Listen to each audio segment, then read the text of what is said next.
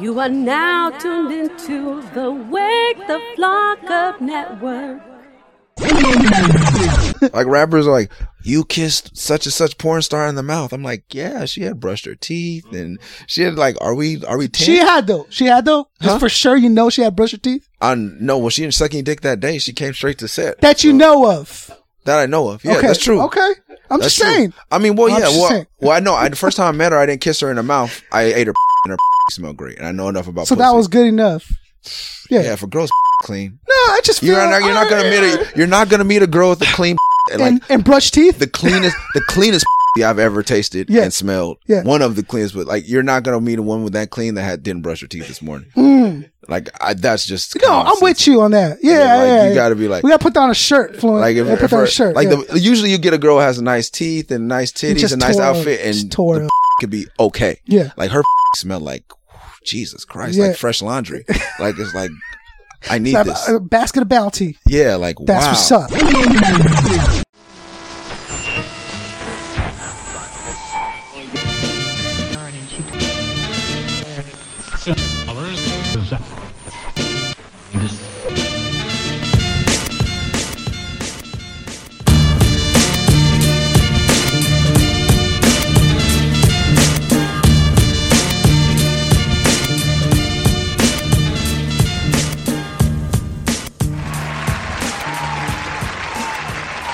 Welcome back to the show. You are now listening to Wake the Flock Up with Concept 714. A very special Wake the Flock Up. Before I introduce my guest, we are live at our, uh, out of, out of our LA location here east of the river studios in Boyle Heights. So, uh, you know, let's jump right into it because I'm very excited to speak to this man, a man that you guys have requested numerous times. And I'm very excited to have made it happen. I'm sitting here with Murs. How you doing, sir? How are you?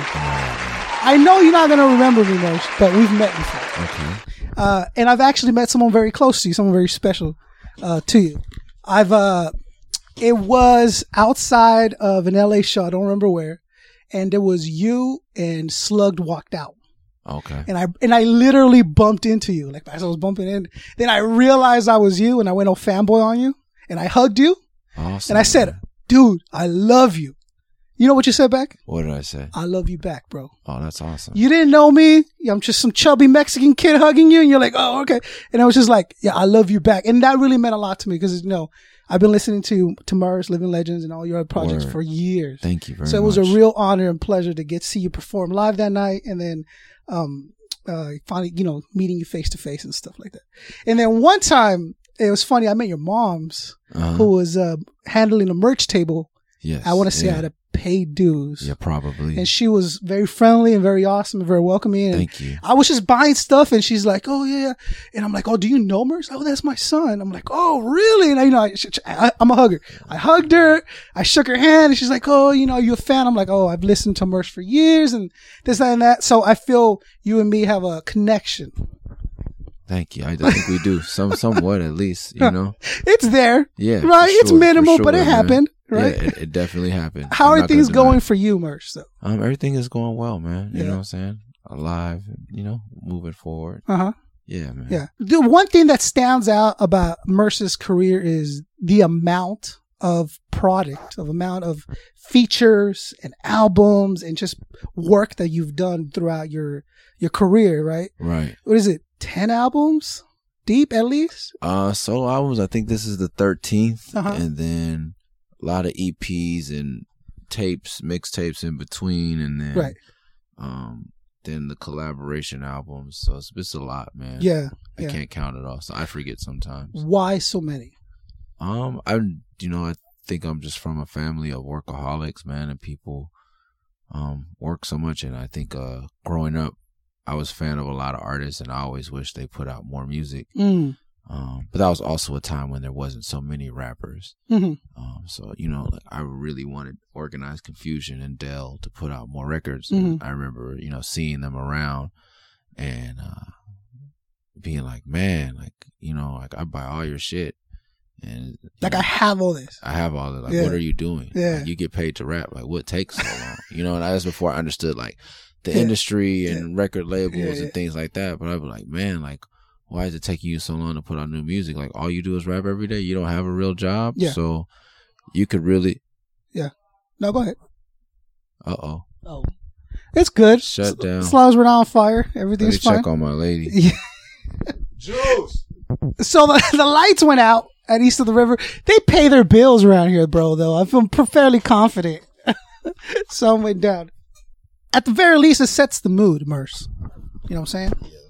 It gives us this romantic vibe that I wasn't shooting for, but I'm not disappointed. I got to tell you, the lights went off, and uh, luckily, uh, Mescalito put up little Christmas lights all over the room, so there's still a little bit of light here. So it's not too bad. If you're comfortable with it, I'm good. Yeah, it's all good. All right. Yeah. Um, no. So yeah. So one of like uh some of the greatest. Only Biggie has what like two albums, right? Right. Kool G Rap is gonna put out a new album, and he hasn't dropped one in six years. Right. And right, it's like, I you know how long do you wait for for a, how do you maintain fans if you're not dropping consistent music, right? Um, I think well that's that was the way it was done. I also think it was the East Coast pace of things.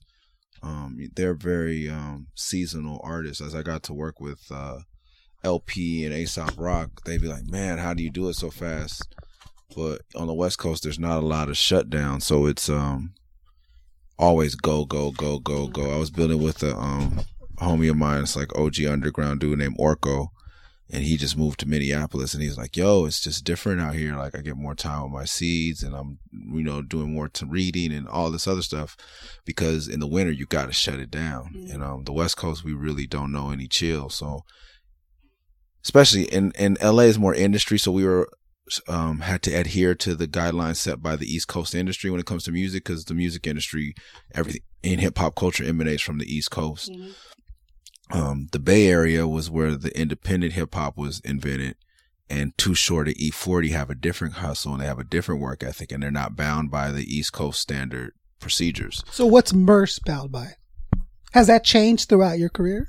No, I just you know I got like I'm a West Coast dude, so Yeah. I, I'm always creating. That's why I'm always doing projects, Right. and that's why I'm able to be so prolific. So now, though, do you feel a sense of competition with all these other artists that you're putting out? Is Murs still? Does he, you still think about yourself in that way? as in competition with people. Yeah. No, I've never thought of myself as in competition with anyone.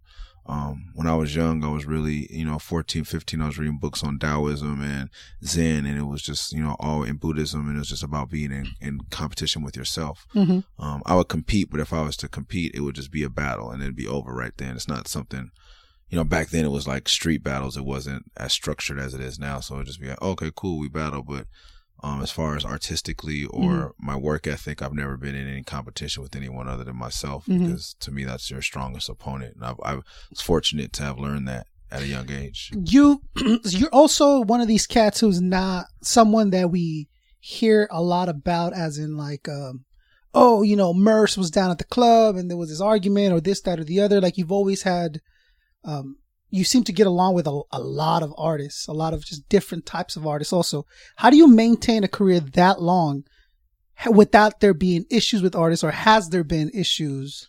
Um, I keep, I just, I'm just, um, um, I'm, I'm a street dude. My father was a street dude. My, um, my grandfather, like a lot of just very, um, you know, a lot of people use the term real niggas, but just down, like salt to the earth people is what Mhm. I like to use. Mhm. Um, my grandfather, my father, all, you know, they're just like pistol packing hustlers, but hardworking men Mm-hmm. that don't take a lot of shit. Mhm. Um, and I come from a gang culture, so if if I'm not willing to die over no shit, and I'm not even gonna bring it up. And if I'm Mm. willing to die over some shit, then it's, I'm not gonna rap about it.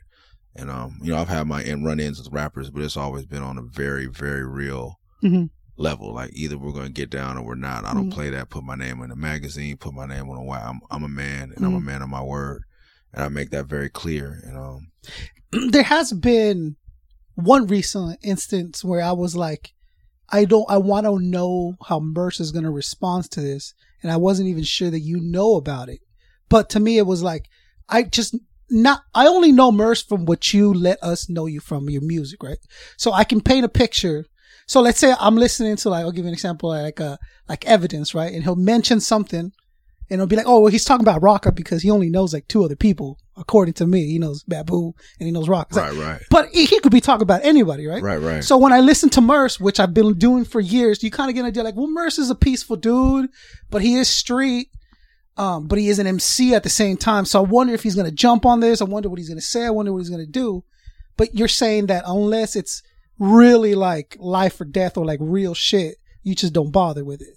I mean, someone said, I've I've I've rarely known anyone I know to say anything about a record, and usually it's just a matter of me getting on the phone with someone and being like, Right.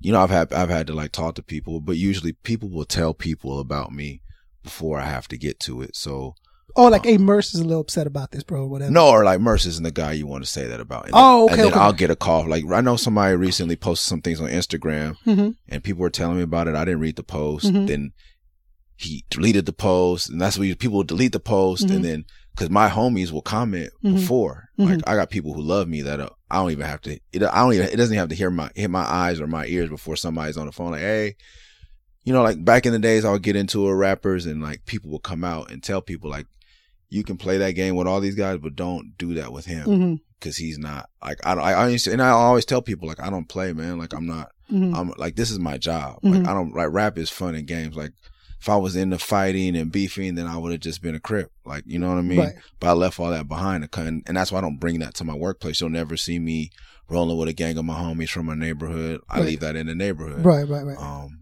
you know, I, you know, I, a lot of my fans are white or now Chicano, but before it was a lot of white kids, and I don't Yeah. hang out with a lot of white kids. That's Mhm. just who's at my job. right, right. And a lot of my homeboys were like, "That's what you know. You do that weird old white boy rap," and I'm like, "Yeah, that's what I do." hmm and that's what's getting me out of here. And that's why I'm not in jail. And that's why, I'm, you know, Yeah. but I don't bring they, they, and they, and back then they really had no interest in come. They didn't want to come to my shows. They thought my shows were corny. So I never had that problem. Yeah, yeah. And even if they did, I would just tell them, nah, like I would just dip off and do what I do. You, you're like, uh, I'll, I'll give you like the living legends. Like when I look at that, I'm thinking like this is six, seven cats, right?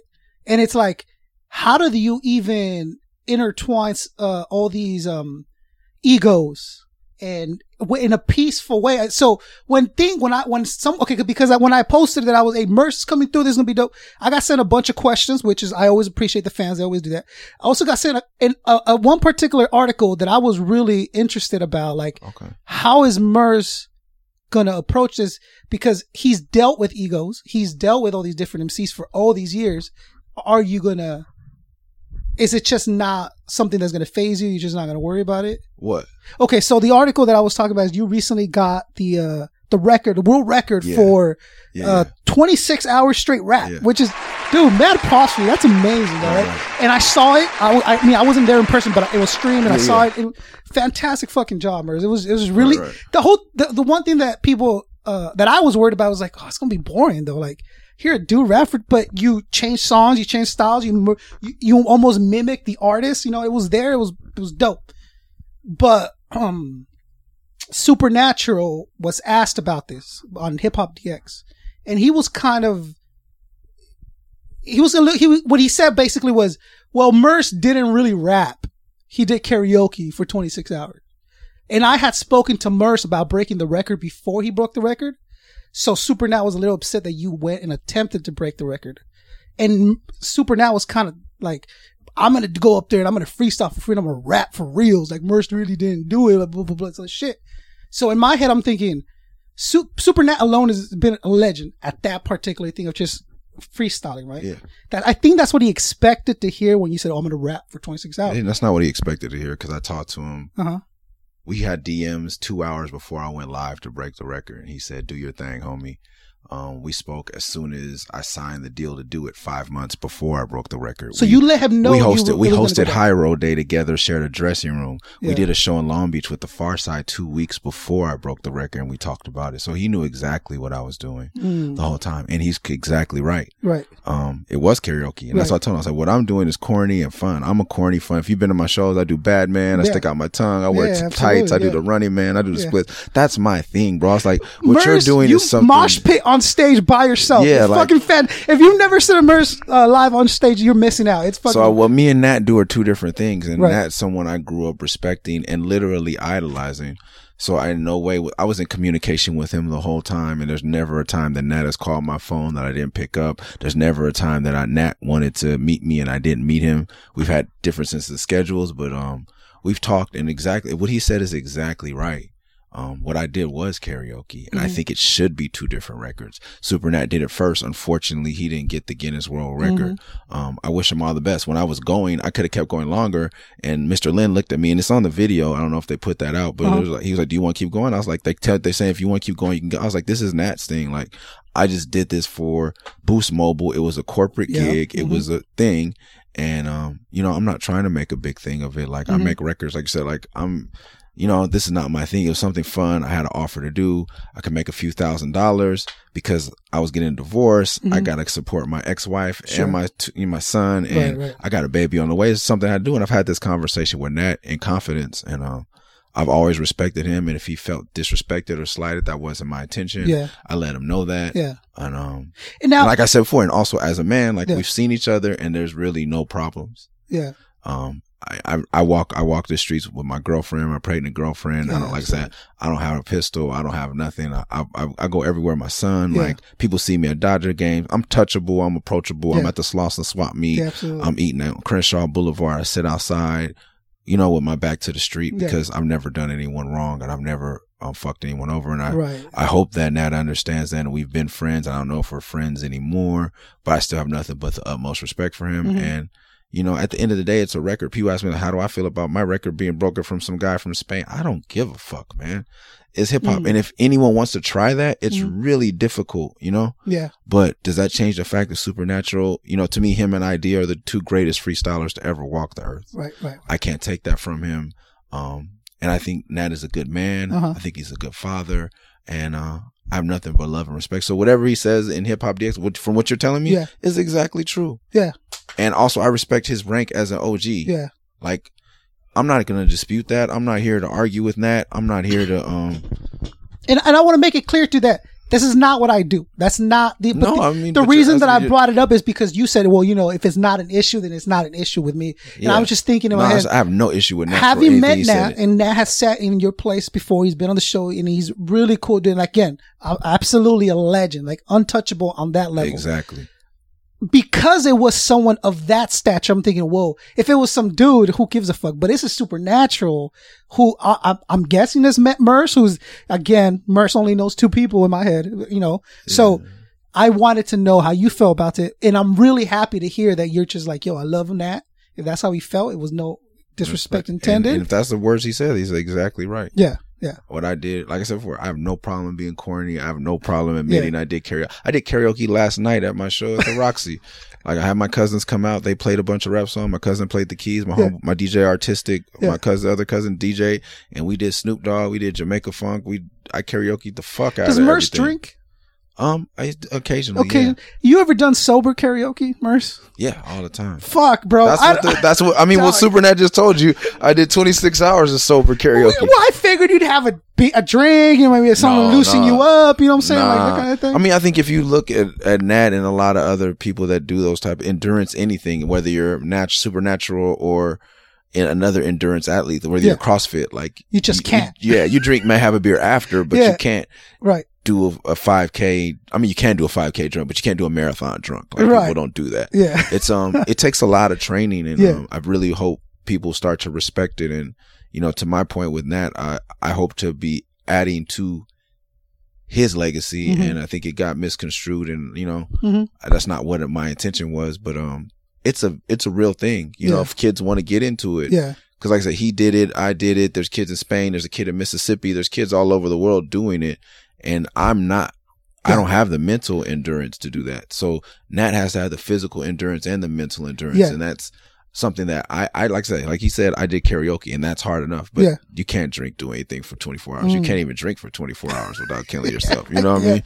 Uh, so how did you go about choosing like the songs? Was it just off of memory, or did you say, okay, I got a very specific playlist. I'm going to switch it here. I'm going to do that. I mean, it just it, that, and that's the thing too is like if anyone, like people can, like I said, they can shit on it and call it corny if they want, but it was difficult for me. yeah. Um, it had to be songs that I knew, Mhm. and even songs you think you know, you don't know. Mm. And um, switching cadences, like me being an artist myself and having my own cadence, and I did three hours worth of my own material Mhm. and three hours worth of artist others material, and I, you know, switched it in and out for for 24 hours. So there's, you know, those I had to do my style and my songs. And then I did older songs like Murs Rules the World and like I Hate Your Boyfriend, which is nothing. I'm a, such a better rapper than I was then. Mhm. And like having to do those where I wasn't, you know, Brother Ali was the first rapper to tell me, Slug taught me how to count bars. Brother Ali was the first person to tell me you gotta put your bars into even numbers. You can't go cat, hat, bat, and then go lie, try, why. It has to be cat, bat, hat, sat Why? unless you're freeway because it's just the poetic way it works and then, you can be in the pocket and it's just better structure Mm. so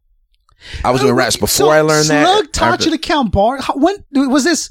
When you met Slug a long time ago, or just like re, like because that sounds like oh, brother Ali taught me. It's like yeah, but brother, I mean, brother Ali hasn't been brother Ali for.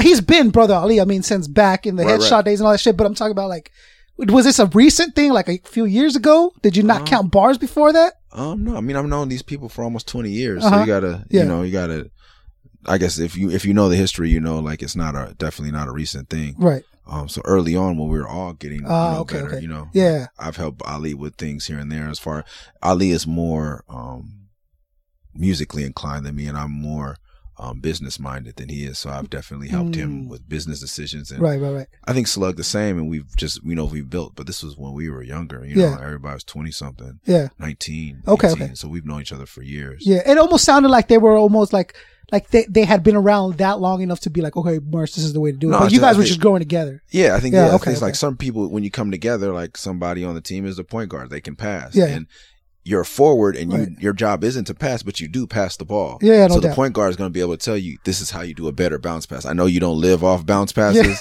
but when you have to do one, this is how you do it properly. Yeah. and then the forward can be like, well, if you're trying to box someone out and grab a rebound, this is how you're going to do it. And You're that's how you make a you may get two strong rebounds a game. Yeah, Yeah, yeah. so you share, but it doesn't Yeah. mean that this person's been a basketball player longer than you. Right, it's just, right, you know, like everybody's sharing fundamentals with each other. I As think- it should be. Yeah, but it, rap is such an ego based thing that Yeah. a lot of people don't learn. Yeah. And um, but I'm always learning. Like I learn, I learn, you know, from Fashawn when I did a project with him, and Yeah. I'm ten years older than him, and Uh-huh. I've been in the rap game a lot longer. Yeah. But the way he writes and the way he does his hooks is something that I can learn from. I can listen to Lil Uzi Vert and learn something as much as I'm not into what he does per Uh-huh. se Yeah. as a fan. What are you learning from Uzi Vert? um, his hooks Murs? are, you know, They're there. his hooks are his hooks are catchy. Obviously, you know what I mean. T- Yeah, so some- are Taylor Swift's though. Like I'm saying, Yeah, like, I'm, but I'm a huge Taylor Swift Oh, fan. are you? too. You yeah. bump some Taylor Swift. Yeah, I have way more. Let, Taylor let- okay, Swift let's let me ask you: this. Who would? Okay, well now I don't even know what, what the question would be because like who would be surprised that Murs like has in like I don't know used to carry CDs your CD case like who who would be surprised that Murs like fucks with? Oh, fuck with Taylor Swift heavy. Oh, uh, um, the older Taylor Swift, like Oh, Taylor oh, you Swift. talking about the old Taylor? But I still oh, saw her new album was a classic. underground shit, 1984 yeah, shit, yeah, yeah. was the new album was. the player's gonna play, play like she's Wow, yeah. she's hitting. Um, man, Taylor Swift's probably a big one. Um, I like the Deftones a lot. I own every Deftones album ever made. Yeah, Um, but Deftones are, are Deftones. You know what I'm saying? Like they're they're. they're But that's the. I don't separate. Like they're just great musicians. Yeah, it's good like, music, yeah, like whoever it is, I, It's so funny that you say that because I recently I I talked to uh, Vodka Gravis, who's an amazing engineer here in LA, and he's like, and I told him, you know, sometimes I'll listen to a song that's not hip hop, that's not rap, and I'll be like, but that's hip hop as fuck, bro. Like, there's this uh, Carrie Underwood song where or Underwood song where she's it's called uh, Before You Cheat. You've heard it? I haven't heard. dog she goes off she's like okay well um first she d- and it, and i and i remembered it re- remembered it reminded me a lot of you and slug because she paints an image describes the people and then takes herself back out to deliver the bars and then co- jumps back into the imagery and then comes back to the bars probably slow dancing with a bleach blonde tramp, and she's probably getting frisky. Right now he's probably buying her some fruity little drink, cause she can't shoot whiskey.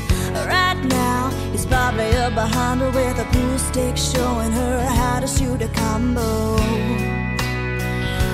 And he don't know.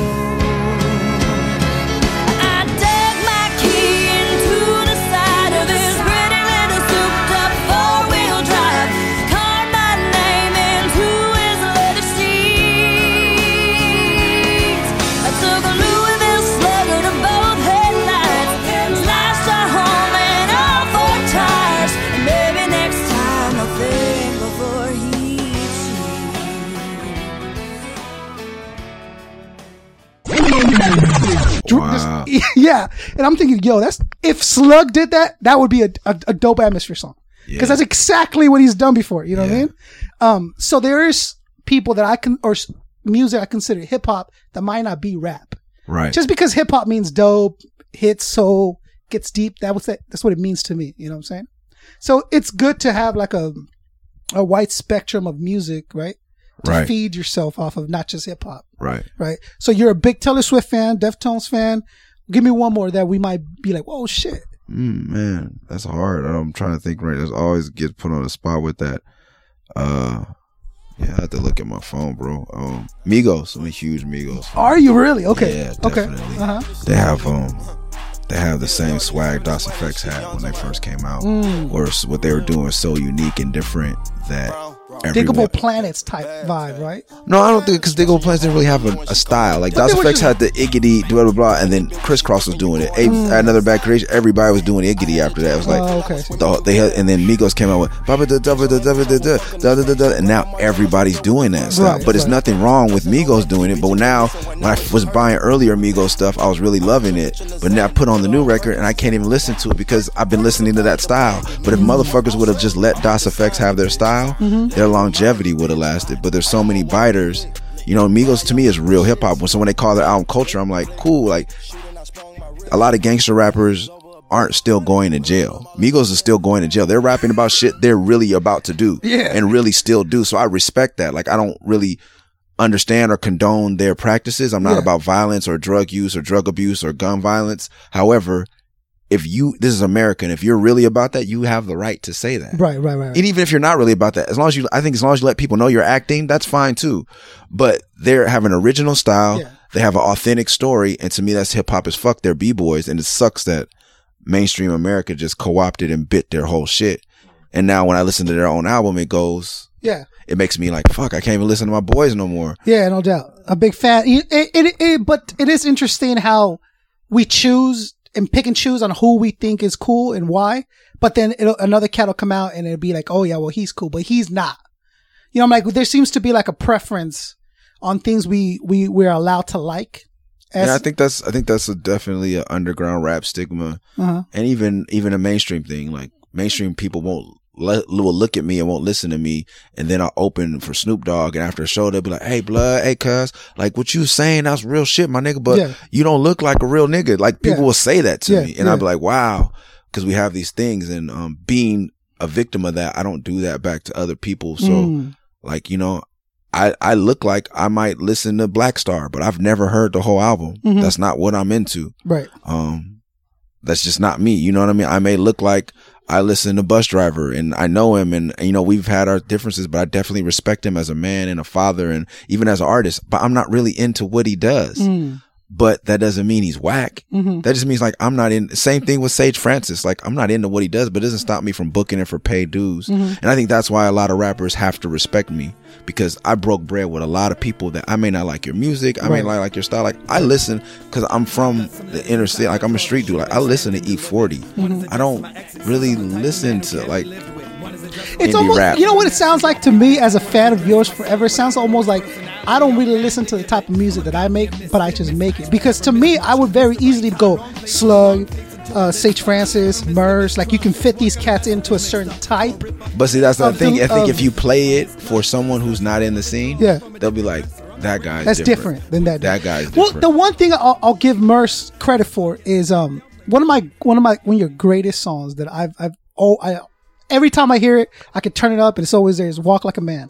Right. The dis, the dis, I'm all imagery and the, the imagery from the beginning to end. I felt how you felt at that moment.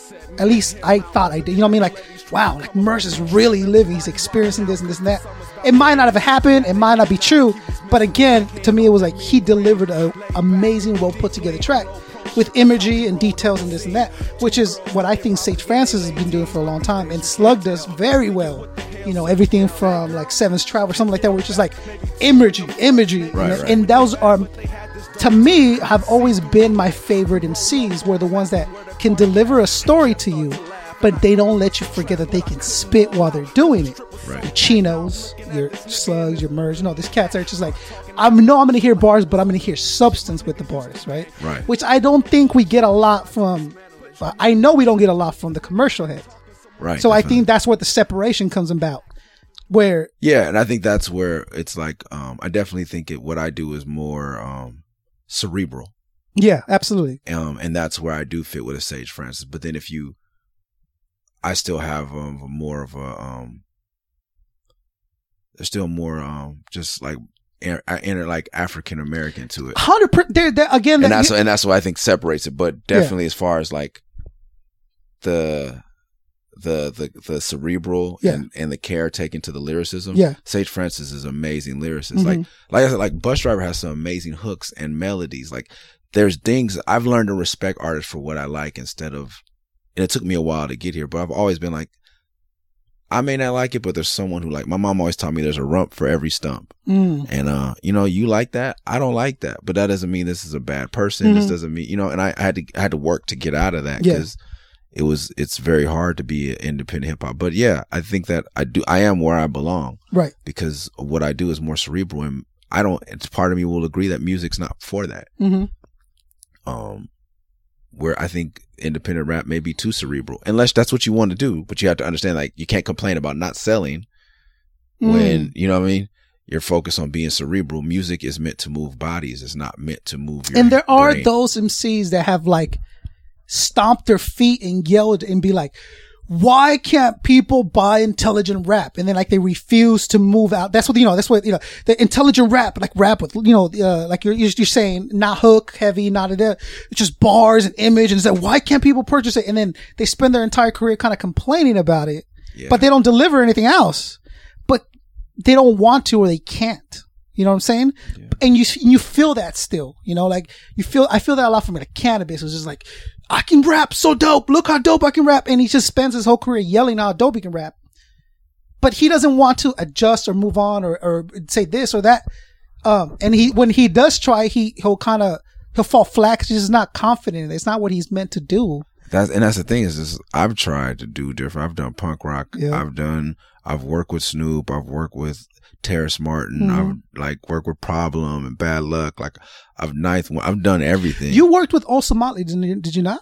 no, I don't know if I've worked with Osama. That might be the one group I haven't worked. They're a little bit before my time. Dog, I could have swore you did. I could have swore there was a you video of you on a beach with Ozomatli in the background. Maybe, maybe um, Yeah, I got my MCs I mixed wish. up. Yeah. Yeah, nah. Um, Wil-Dog used to live down the street Yeah. from me and my neighbor. He's from Midtown. Let's I make that happen, bro. I went to school with Justin Poree, Yeah. who played percussion. Yeah. Um, but I've never got to record with him. Yeah. Who was the DJ? Was it Nu-Mark or Char or Cut Chemist? Who was it? It was Cut Chemist Cut when Chemist, when I when I got into that. yeah, Cut Chemist and uh, Chali 2na. Yeah. Never done a song with Chali either. But we've been cool. Yeah. Um, Charlie to it yeah. from J Five. Yeah. Never. Nah, I was like, Mm. like I was. I'm like, There's a lot of there's a lot of people that when I finally get look because because this is no bullshit. And I'll show you. I, we created a wish list when we started the show with like 30 names, and we've only added names, right? And we've been able to cross off. You'll be the 17th name that we cross off of our official wish list, right? right. So whenever I get a chance to meet one of you people's, uh, I bring up, you know what would be super dope?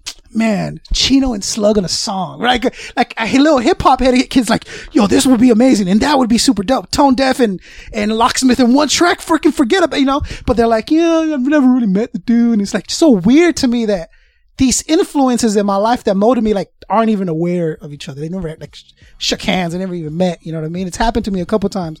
I'll bring up a dude and they're like, I've never met a cat. I don't know, dude. I'm like, wow, really? Because you two are right here. CDs are right here. You know? Oh, Yeah, I don't know. We Yeah. haven't um we haven't uh what Yeah. am I trying to say? Me and, me and me and Chali 2na have definitely crossed paths. Right, and, right, um, Me and Akil have definitely crossed paths. Yeah. Um, cut chemist, Nu-Mark. right. Kind of cut cross paths with cut here and there by Nu-Mark's from my neighbor. I did something for him and Trey Yeah. on their album. For me, it, it used it used to be like about an organic connection. Like I know Nu-Mark from being in my neighborhood, being around, seeing him. He's he moved there. He was, you know, I'm from there, was, but we still cross paths. Mm-hmm. Um, and Trey, his grandmother, has been going to my mom's cleaners in South Central for years. So Mm-hmm. Yeah. there's a connection there. So when they called me to do a record, I, I felt like, yeah, Yeah. And then Del was on the song, who I've known for years. Right, right, right. Um, but when I first got into this, I, I used to tell people I don't do a song unless you're from my neighborhood. which is a very small six block radius, or you're in Living Legends. I'm not really doing a song with you. Is there ever been a moment when you hear an MC that you're a fan of something, you're like, you know, I gotta reach out because th- this would be just too. Yeah, as I got older and I got more, so like Tabby Benet is one of those people. Dee-1 from New Orleans is one of those people.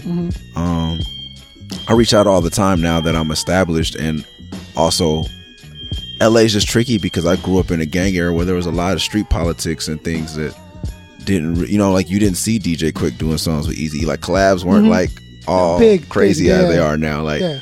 it was real gangster shit going on, and Right. we were subject to that for better or for worse. Um, so I was in that old mentality, and uh, when I first met um, TDE, that's why I told them they were going to succeed. I had uh, Kendrick open for me at House of Blues, and he, uh, a lot of people shit on him. On I was, Kendrick? yeah, I was a big fan of him. It just when, um, not overly, right before overly dedicated come out, and he had that um 23 song, and uh, that was in um Mm-hmm. Patron, Pussy and Patron. they just didn't feel the style. They yeah they I mean I think it's just like underground heads will say that they're all about lyrics you know like I had Ab-Soul on the whole tour and people shit on him Mm. and then as soon as they found out he was in TD and Kendrick blew up he was cool and I was like he's doing the same songs Mm-hmm. he's doing the same music I feel there's cats that walk that line of street and underground, and then so there are people. Nah, I don't really fuck with them, but I. But dude, it's the same style. They're delivering the same kind of message or whatever. Yeah, I think like just- Schoolboy Q or something because Yeah, still but- get a lot of love in the streets, but underground's like, ah, no, that's that's the gangster shit, or the opposite, right? Depending on who you're you're speaking about. but it, before that it was just it was before Dr. Dre said Kendrick was cool I said Kendrick Before was the cool. cosigns. Yeah, and I yeah, Yeah. before the cosigns, and I looked at it and I, I, presented it to my crowd. Yeah, no and doubt. those same 900 kids at the House of Blues, I bet you all 800, 895 of them are all Kendrick Lamar fans now. Oh, for sure. But I've booked them.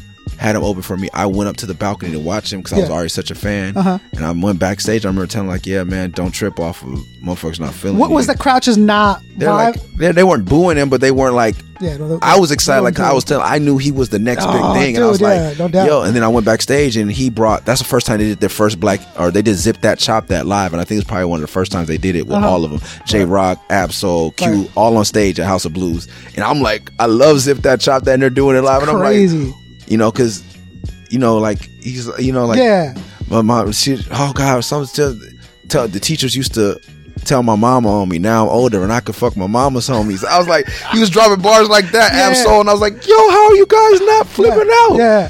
And I went backstage and I was that's when I started to get to know him. Like, oh, Q's from Hoover, like Jay Rock from Nickerson, Gar, he's from Bounty Hunter. Like, there's mm-hmm. Bloods and Crips in this room mm-hmm. and real ties to it. But you guys are all getting along. And I was like, this is what I wanted from my generation. Mm. It didn't happen. I was like, you guys, if you could keep this together, are mm-hmm. going to really dominate. And that's, and I was like, this is what LA's always needed. We, the shit we talked about on our records was for real. And it's mm-hmm. what divided us and kept us apart for so long and kept us from really keeping a, like Atlanta has been able to keep a foothold and be hot. The South has been hot for mm. 30 years straight. The mm-hmm. West Coast was hot and then took a dip. But now it's back because we're all working together. Mm-hmm. And, uh, you know,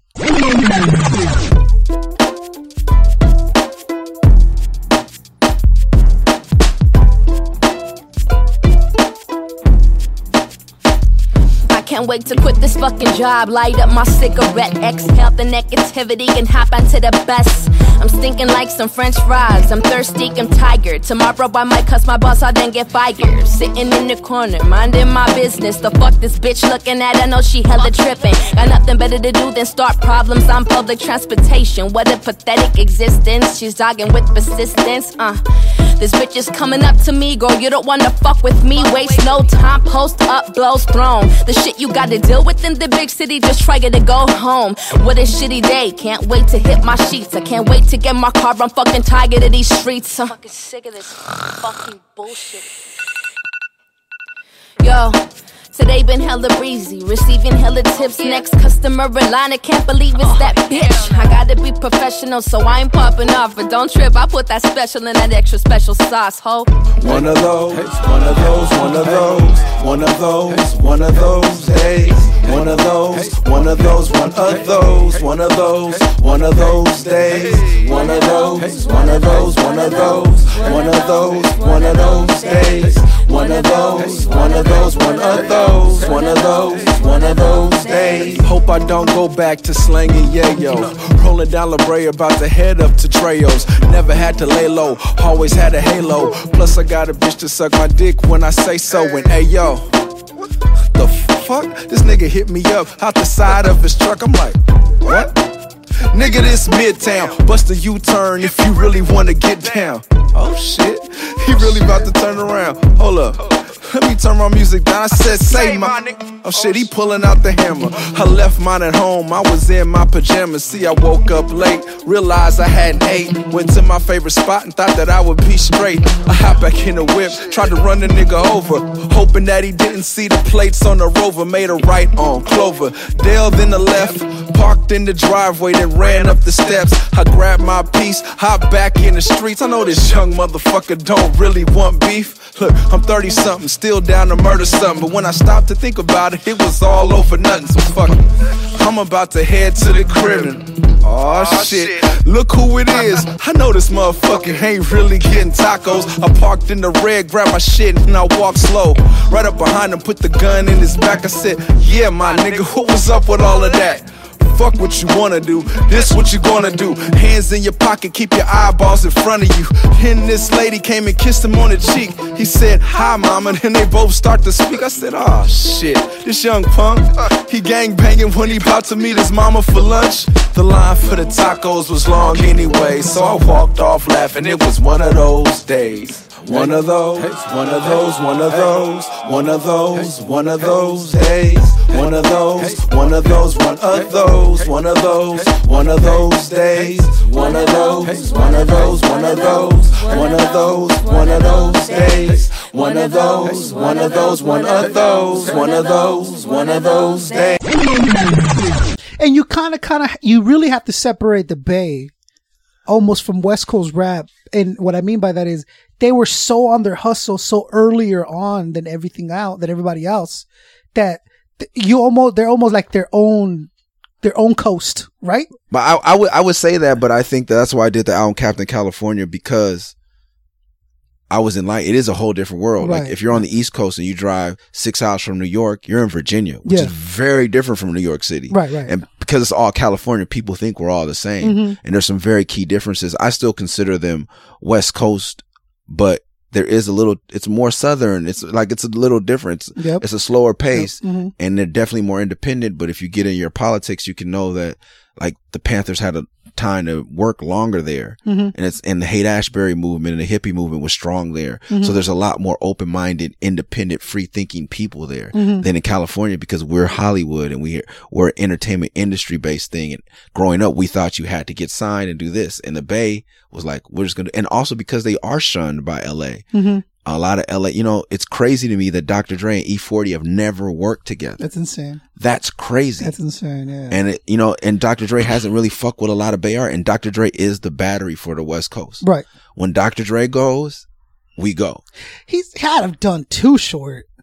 I think they've done one song. Okay, together. see, even that's amazing. That's only bit, but he's done like three Nas songs that are like, but even you know those tracks Yeah. are amazing. yeah, But you know, but it took Nas to come down, or vice versa. Yeah, and just- he can't. You know, they can't drive upstairs, come down here. It's, it's weird. it's very weird, Yeah. and I don't know what the politics is, but I don't doubt the good doctor. Like he's a master musician. Yeah, absolutely. He has Yeah, his I'm not- reasons, and. I don't doubt E40. I just, you know, like you say, like you don't know why two cats haven't fucked with each other Yeah. because to you're a fan, you're just like, make it happen. because how amazing would it be E40 on a on a Dre beat? Like, get out of here. I mean, like it would it would it would break and the it would, internet. and yeah. it would, and it would make the coast stronger. absolutely. Not that we're not strong already, but Dre is our battery. He's the backbone. Yeah. Um, there's only been one MC to really not come off that tree, hmm and that's um, and it's still will.i.am is still connected to it. Mm. Um, because he was signed by Easy E, which came after the doctor. Like he is the backbone of the whole coast. And, uh, Yeah, but I feel like because of being will.i.am, who is on his own mental level of production stuff, maybe he just didn't feel the need, or he just never really what clicked. to Well- work with will.i.am? to from No. will.i.am and Dre saying they didn't. I'm just saying, didn't no, spawn no, off- it did spawn off him because Dre. He was signed. uh, will.i.am was signed to Ruthless Records Yeah. through Easy E, Uh-huh. and Eazy came from Dre. Dre. Oh, Everything Oh, from so- here yeah. comes off of anything that's successful Yeah. and goes platinum. Yeah. there's not a platinum artist from the West Coast that you can't Mm, almost trace back to to Dre. Dre, right, right, right. or that Crazy. movement he started. Yeah. Because if they didn't come from Dre, it's a East, it's a G Funk sound, which Yeah. started with Right. Dre. Yeah. So like, if you don't sound like, you, there's some way you're connected to Dre. If Right. you go platinum out of this motherfucker, it's not out of L.A. Right, You know, like right. E40's been able to do it and not have any, Mhm. but it's still kind of because NWA made a brand of gangster rap. hmm Schoolly D and PSK is like the gangster rap song, and BDP was doing gangster rap, hmm but gangster rap rap is to me NWA perfected. We perfected it Mm. for better or worse. You know, Mhm. we made it.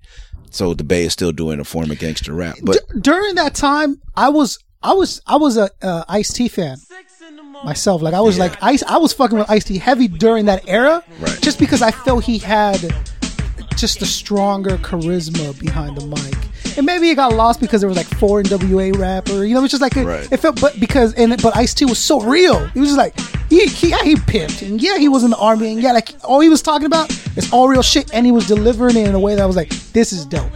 Like I'm fucking with Ice T. So during that era, I was a huge Ice T fan. Um, I became an Ice Cube and Easy E fan later on, a little bit after NWA. I think it's my age really. Yeah. That's how old are you? I'm 32. Okay, yeah, yeah. So, you know, I was 15 in 2000 and some. So I really didn't get a chance to Yeah. appreciate now.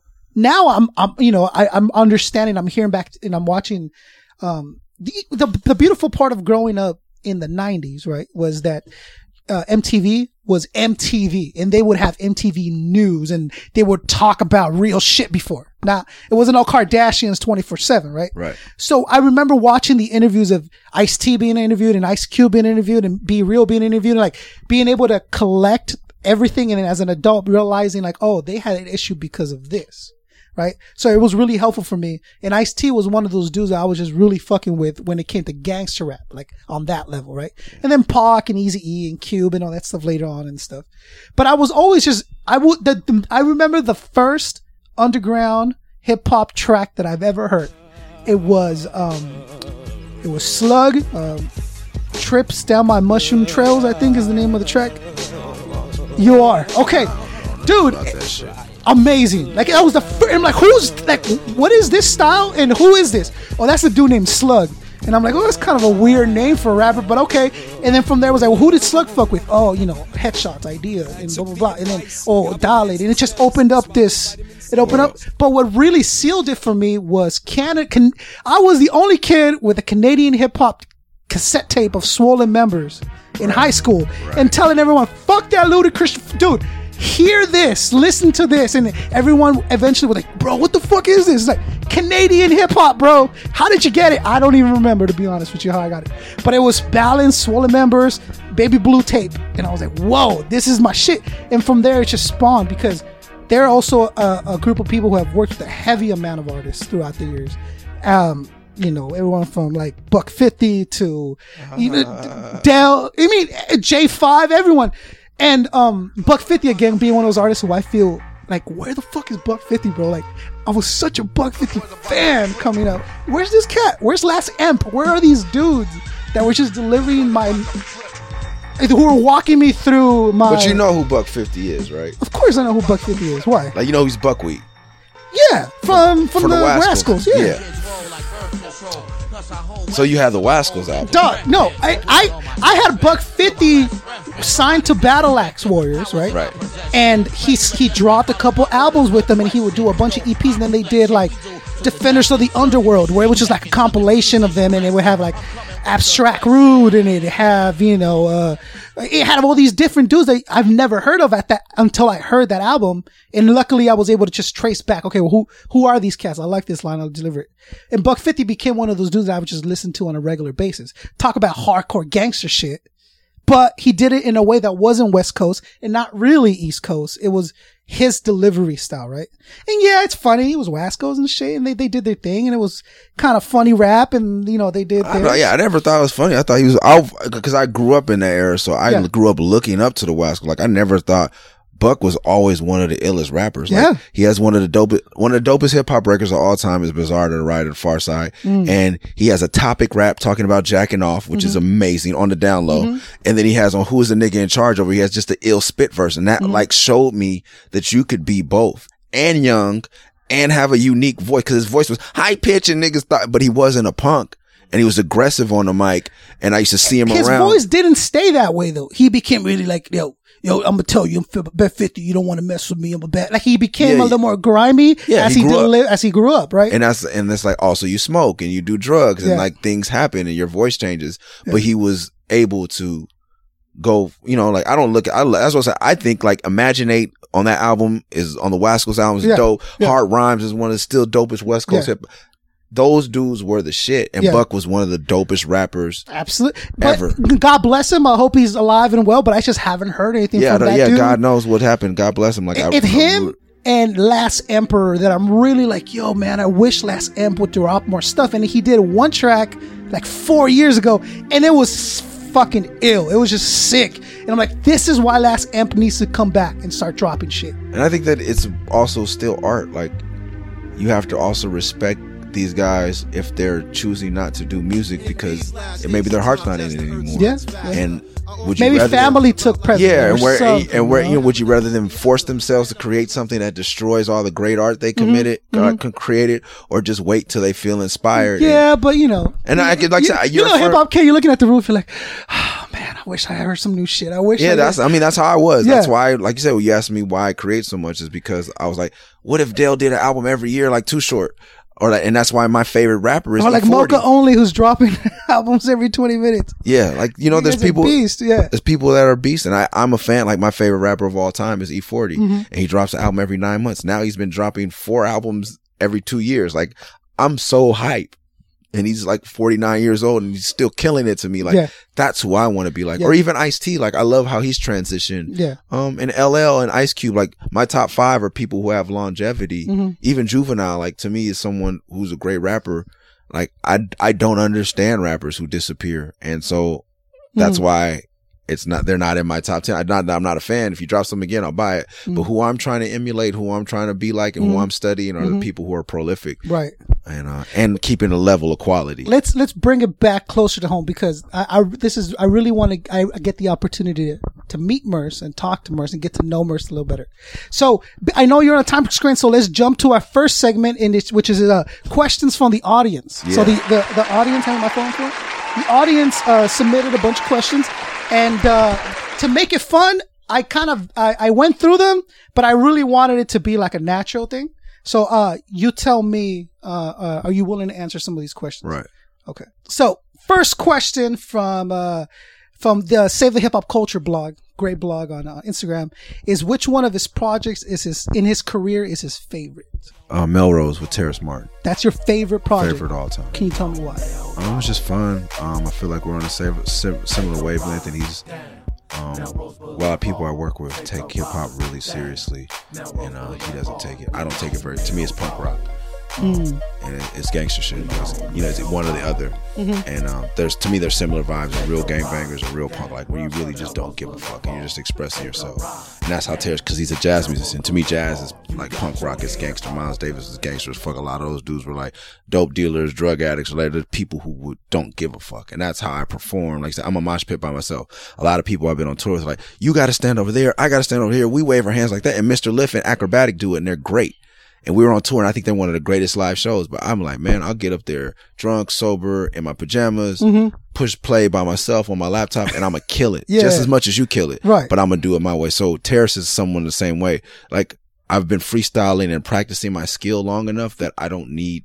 I just need to go. Mm-hmm. And that on that record, Terrace let me go, and I let him go, and we're both from a similar environment and have a similar understanding as far as who we are as men and black men. So mm-hmm. it was just a real, or you know, not it's not the best. Right. It's but just it's my your personal favorite. favorite. That's a beautiful thing. Uh Tommy Touche, Tommy Touche asks a couple questions. Fuck Tommy, four of them, bro. All right. Uh, how fast does your hair grow? Apparently, fat people say it to me all the time. Apparently, faster than most people. I, you know, I don't know. I don't. Because we see a picture of Murs with hair, and then we see a picture of Murs with no hair, and then you have. I mean, also too, I don't like to take pictures, so Uh, so they're rare in between. yeah, that might, that happens. might be it. Tommy Touche.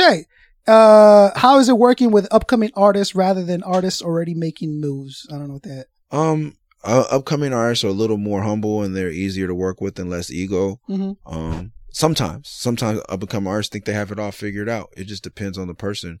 But uh, you know, there's like there's pros and cons to everything. As you get older, you understand like working with an established artist has its benefits, working with a new artist, you know, because I've worked with new artists and I've definitely feel like I've put them on a platform and a spotlight to succeed, and then they don't do shit with the opportunity, and I get kind of pissed. Right, right. Um, then I work with artists that are already on Yeah. that use their platform to elevate me, and I'm very grateful. But you know, it was a headache working with him because you know, blah blah. You know, like it was fucking really hard for me to work with Evidence when we did our song together. Very difficult because he's a very precise.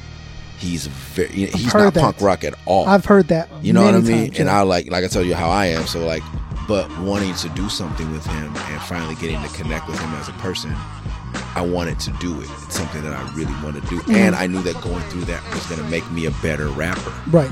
Um, and I really appreciate the work he's done with Cookbook recently because he's making Whole new Cook. a better rapper. Amazing album. And um, Yeah. so like you know, there's just there's been pros and cons. Like Yeah. it it was trying on my patience, but I knew there was a good end to it, and I was thankful that Ev took the time and gave a fuck Yeah. and wanted to work with me. So Absolutely. I learned a lot. But it's just, you know, with a new person, I'll go in there, we'll lay something down. Yeah. It may be a great song, but I didn't learn shit. You know what I mean? Like, yeah. but I had fun. So you know what it is? It, it reminds me kind of like saying like if you want to get better at chess, play someone that's better than you or at at a different rate, skill rate.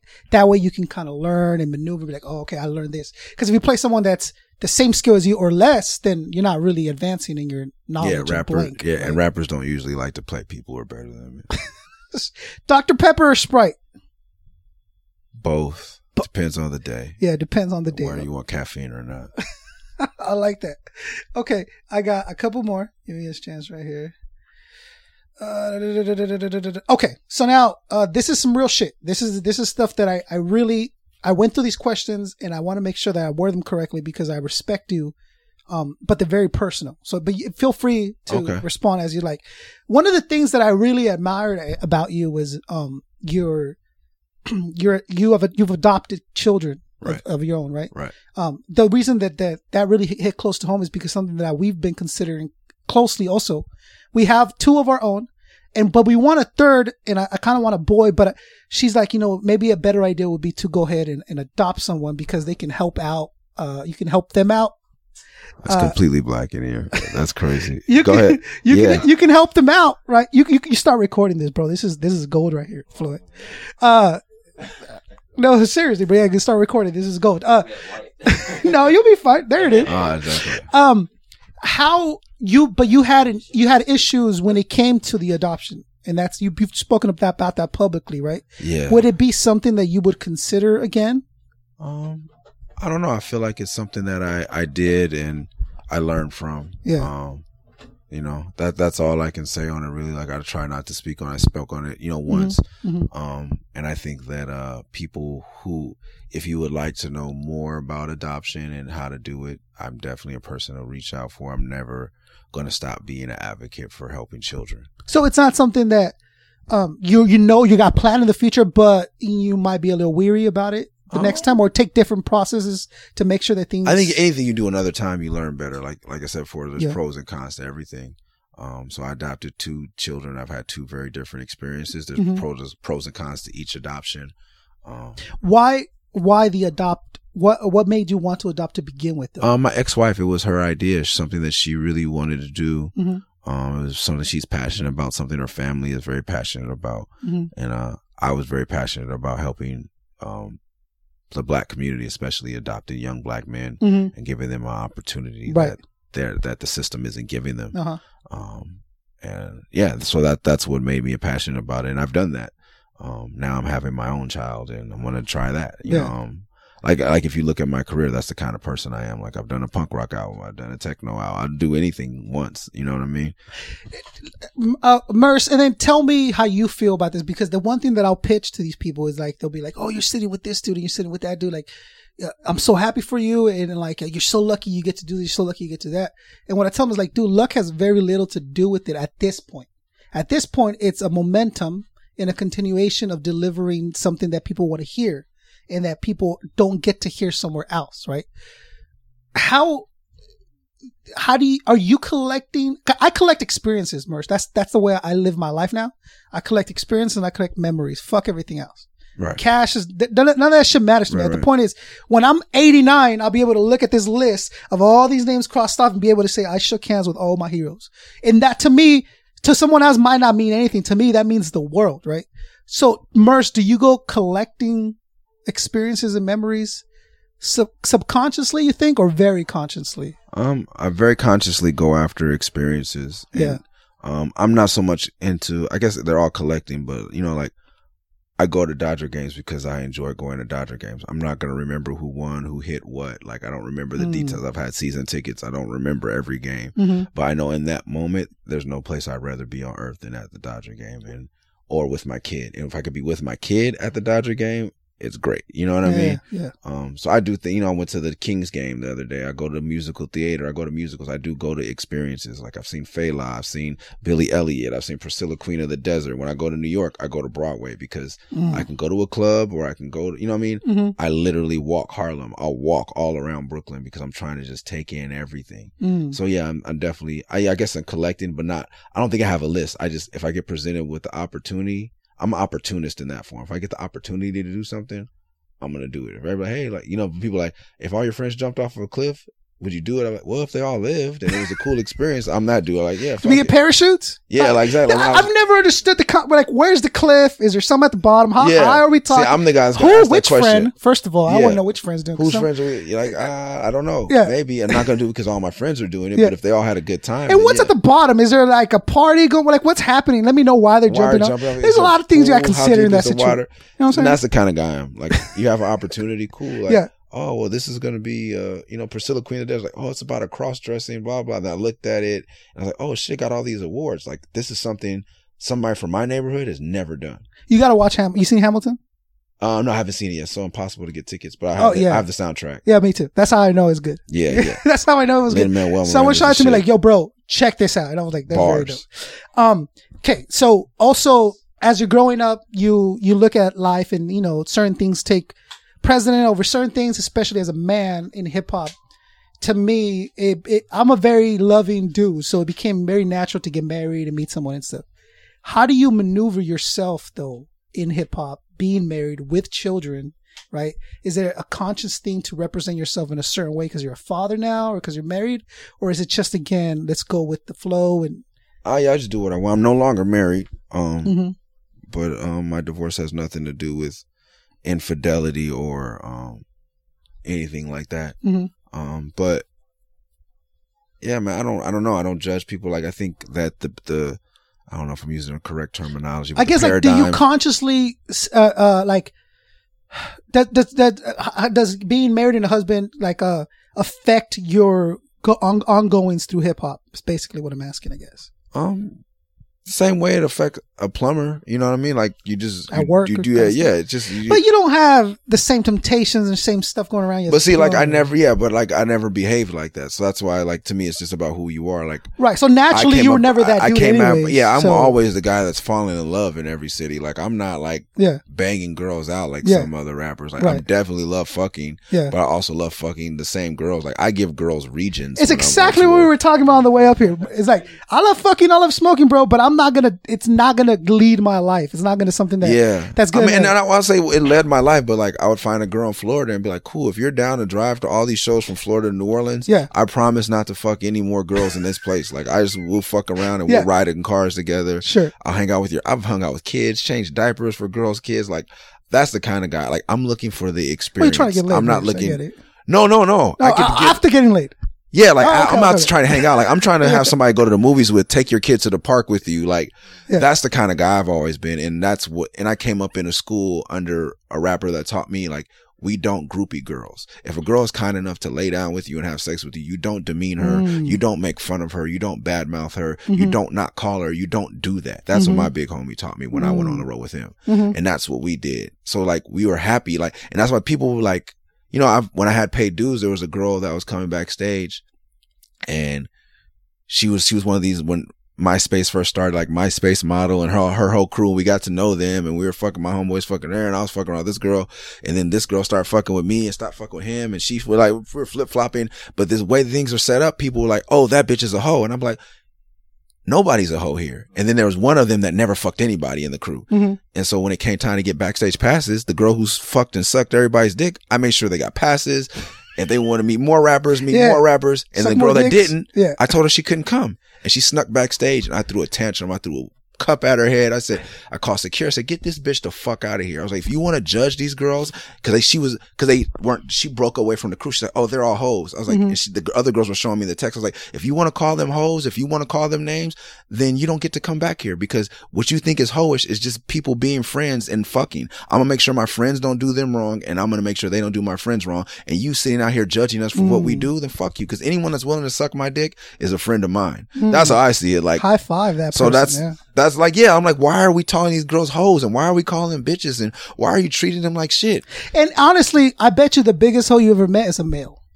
Oh, of course. and that's and that's just the case. Like, dude, I remember, uh, I remember like this person complained about, oh man, that girl sleeps with a bunch of dudes and she's just fucking these different. And I'm like, dog, you do the exact same thing. How is it any different? Yeah, that's, You know, how is it any different from you just being, dude? You're you're gross. Like you're gross, bro. yeah, You're, you're yeah. kinda- If she's growing, and then that's I'm not sure I want to shake your hand, bro. I don't know how many chicks you fucked. It's, Yeah, that's someone too much. Like rappers are like, you kissed such and such porn star in the mouth. I'm like, yeah, she had brushed her teeth and she had like, are we, are we 10? she had though. She had though. Huh? for sure, you know she had brushed her teeth I no, when she didn't sucking dick that day, she came straight to set. that you know of. That I know of. Yeah, okay, that's true. Okay, I'm That's just true. saying. I mean, well, yeah, well, saying. well, I know. I, the first time I met her, I didn't kiss her in the mouth. I ate her pussy, and her pussy smelled great. And I know enough about. So pussy. that was good enough. Yeah. yeah. For girls, pussies is clean. No, I just feel You're not. You're not gonna meet a. You're not gonna meet a girl with a clean pussy and like and, and brush teeth. the cleanest, the cleanest pussy I've ever tasted Yeah. and smelled. Yeah. One of the cleanest, but like you're not gonna meet a woman with that clean that had didn't brush her teeth this morning. Hmm. Like I, that's just no, I'm sense. with you on that. Yeah, Yeah, yeah. like, yeah. you gotta be like- we gotta put down a shirt, Fluent. Like if, Gotta put if down a shirt. like yeah. the usually you get a girl who has nice teeth and nice titties and nice outfit and the pussy could be okay. Yeah. Like her pussy smelled like Jesus Christ, Yeah. like fresh laundry. like it's like I need this. a basket of bounty. Yeah, like That's wow. what's up. Like you know, I think you just have to be adult and mature about your decisions. No, no and doubt. logical. Yeah, you do. You do. I, I'm with you. I'm with you on that. So a couple more, and then we'll get into a final segment because I know I know you you you're in a little bit of a rush here. The reason that I'm going to ask you this is because I'm sure you've been asked a million times, but it's my heart. I I mean, if I can give credit to like three MCs ever to have raised me, it'd be Pac, Uh-huh. It'd be Slug, Okay. and it would be like Chino or Canibus. Like just, and they all provided me with different lessons and stories and, and, and ways of looking at the world and, and raised me in very different ways, right? Right. But I have been a Slug fan, right? I, I've been a Slug fan standing right next to you from way over here. Me and my wife both have this tattooed on us. And I told Slug this and it was funny, but how, how was it to work with Slug on such deep pro, cause it was three in a row, right? It was the three felts. Yeah, three felts. the, the the the the first well they're all amazing but the first two felts were just something because they were brand new still that I, I just ate up like night after night. And it was really weird. I was like I wonder how Murs is going to be able to to maneuver in Slug's world and vice versa when it came to the tracks. And I'll give you an example of a track where you guys did that perfectly was the one where he talks about he meets a girl at a bar and she he's thinking about fucking her and he's like nah you can't do that to every 21 year old girl you meet. You can't be filling up their belly button or something like that right? Yeah, yeah. here's a dollar from my jukebox go play my song. And then you came back and you did Murs LA in the backyard getting your hair braided and some fools yelling at the wind like it was a Murs delivery and a slug delivery in one song. But you were able to keep me enticed throughout the entire the entire track Right. right was it very conscious when you sat down with Slug and were like, okay, I'm gonna do me, I'm gonna do you. Let's let's mingle, or let's keep it the world separated, and and then the beat will unite us. Like, how did you guys approach Um, the felt? I think it's just we view each other like like you said before. I feel like the commonality is that we're both more cerebral lyricists. We're both people who read. Right. Um, and then from there it was just you know like my my my spirit my my instrument is like an inner city soprano saxophone. Mhm. His his one is a you know Southside Minneapolis trum- trumpet, and we Mm. just play our instruments over the you know Ant lays or Slug or, or Ant or Grouch or Aesop will lay down the rhythm, and we just solo Mm-hmm. from there. Mhm. And sometimes we play, you know, together, but I'm all, I can only play in my key. I can only play, you know, and he can only play his key. And it Mhm. just happens where we never discuss like, you can't say this or you can't say that. Mm. So- No, no, yeah, I, I, I- wouldn't assume that there'd be like limitations on what you can say, but did it, was it ever a difficult thing to mesh those two together to the deliver? content wise, no. No. Okay. No, not at all. Yeah. because we like I said we don't discuss content. And why was it Slug and Murs and not Atmosphere and Murs as in Ant? because atmosphere well slug and it was slug and Murs because it wasn't atmosphere on the first one um and What do you mean? because Uh, atmosphere is when ant and slug Mhm. work together Yeah. if ant doesn't do the beat it's not atmosphere Right. so and when we did the first felt it was grouch did all the beats Mhm. so it was it wasn't atmosphere Right. so it was slug and Murs so Right. we had already built a slug and Murs brand Ah, so it was already there. Got it. Got it. and then Okay. when we did the second one we didn't plan on keeping ant for the next one either so it wasn't Mm-hmm. Yeah. Felt wasn't atmosphere and Murs. Felt was Slug and Murs. Got it. The producer. So we Uh-huh. wanted to keep it that produced by Ant and let Ant shine Ah. as a producer because this isn't an atmosphere album. Right. It's a Felt album. It's a Felt album, with man. Ant doing the beats. Yeah. And then we did a Felt album. So you spoke of that difference. no, I think it's just understood. It's understood. Yeah. Okay. Cause it just be like, well, Slug and Ant go hand in hand. So I'm gonna do a project with Slug, but you know, uh, you know, well, what, what about Ant? Like, you know, that had to come up at some point, you know? So I was just wondering if you guys like sat down consciously and be like, okay, I'm gonna do you to me and this like, Ant have it united. Why wasn't it atmosphere? But that's a very good explanation that I, I'm thank you. Cause I always wonder that. Why wasn't it atmosphere featuring? Because it, but it wasn't that al- always. You had Grouch and you had Aesop on the Yeah, third third one. Yeah. When we started, it was never an intention to do another one. When you did the first one, that was- you, No, you yeah, thought that was gonna be it. Yeah, that was just something. So it's felt a group or it's just projects that we dropped under the felt group? Because man, I'd love to hear another album, man. Yeah. To be honest with you, and will think- that ever happen? Nah, that's think? not gonna happen. You don't think so? No. But um you know, I think it's just I don't know if it's a group or a project. I don't know what it is. You know, like I don't know if Slug I don't know if we ever, we just never took time to define it. It's just Mm. there's a we're just friends. natural. Yes, like a lot of unspoken truth. Yeah. That's what and that's why I think it worked for people. Can I ask you why you think another album would never happen? um that's just not where I'm at with my career right now. Like um I feel like So you're not against it. It's just like right now, where there's no plans for it, or you just like I move on? yeah, I'm moving on. I would prefer not to do another one. I, I Mm. prefer not to work backwards but work forward. Mm. You think you would be touching base on something you already Yeah, touched like base we on? we touched down on that pretty Yeah. fucking solid. Pretty fucking. Solid, and I think also we also whether people want to admit it or not, I think we we peaked at two and three was a step down. Like if I I- honestly, all due respect, I don't think Aesop was the right feel for the felt that I had known from these two albums. See what I'm saying? That's what I felt as an artist. I mean, as a as a as a fan. Oh man, the first one. Oh man, the second one, and then the third one was like, I don't know if Sop was the right dude for that. You know what I'm saying? Not that it wasn't good, it, you, but you're right, it wasn't as it wasn't as well received, like we can only make what we like. I know where we wanted to go, and that's Yeah. exactly where we wanted to go, and that's exactly where it needed to go. Yeah. for us as artists, right. The fans didn't feel it, so Yeah. I know where we were going next. Probably wasn't where you guys wanted. So Mm. instead of run something into the ground that everybody loves, it's Mhm. kind of just like good to like leave it there. Mhm. And then when I go, and then when I, if I can go back and listen to something and be like, oh man, we could do better, or we could do something different that might make it better. Mhm. I'm like, ah, like people like go back and make another one with Ant. I'm like, well, you know, what for? Uh, because I'm a hip hop head and I want to fucking hear some dope shit. That's Like, I was why. like, but you could just go back and listen to that one. So I'm like, but I think you know, I don't know if we could do that. I listen to like I listen to Morris Day. Like Yeah. I don't think I could do a better song than that. That- Woman tonight, like I just did that for one of the first times live last night. Like, like I- your description of she let me watch Sports Center, then she gave me a back. Dude, like I was there first. Like I was there. Like I saw it, and like, and it, it was just like, wow. Like Murs had this experience. And You reach now, you got a handful of empty sheets. Like, bro, I was there with you, and that's one of the things that I've always loved about Murs is that I could be walking down the street down the bus, or I could be in that hotel room with you, and you've just been amazing at being able to deliver that. And I think that's why you and Slug were so good together. And it, and you're right. I'm to respect it, but it is a little disappointing here. Maybe, you know, you've moved on from that.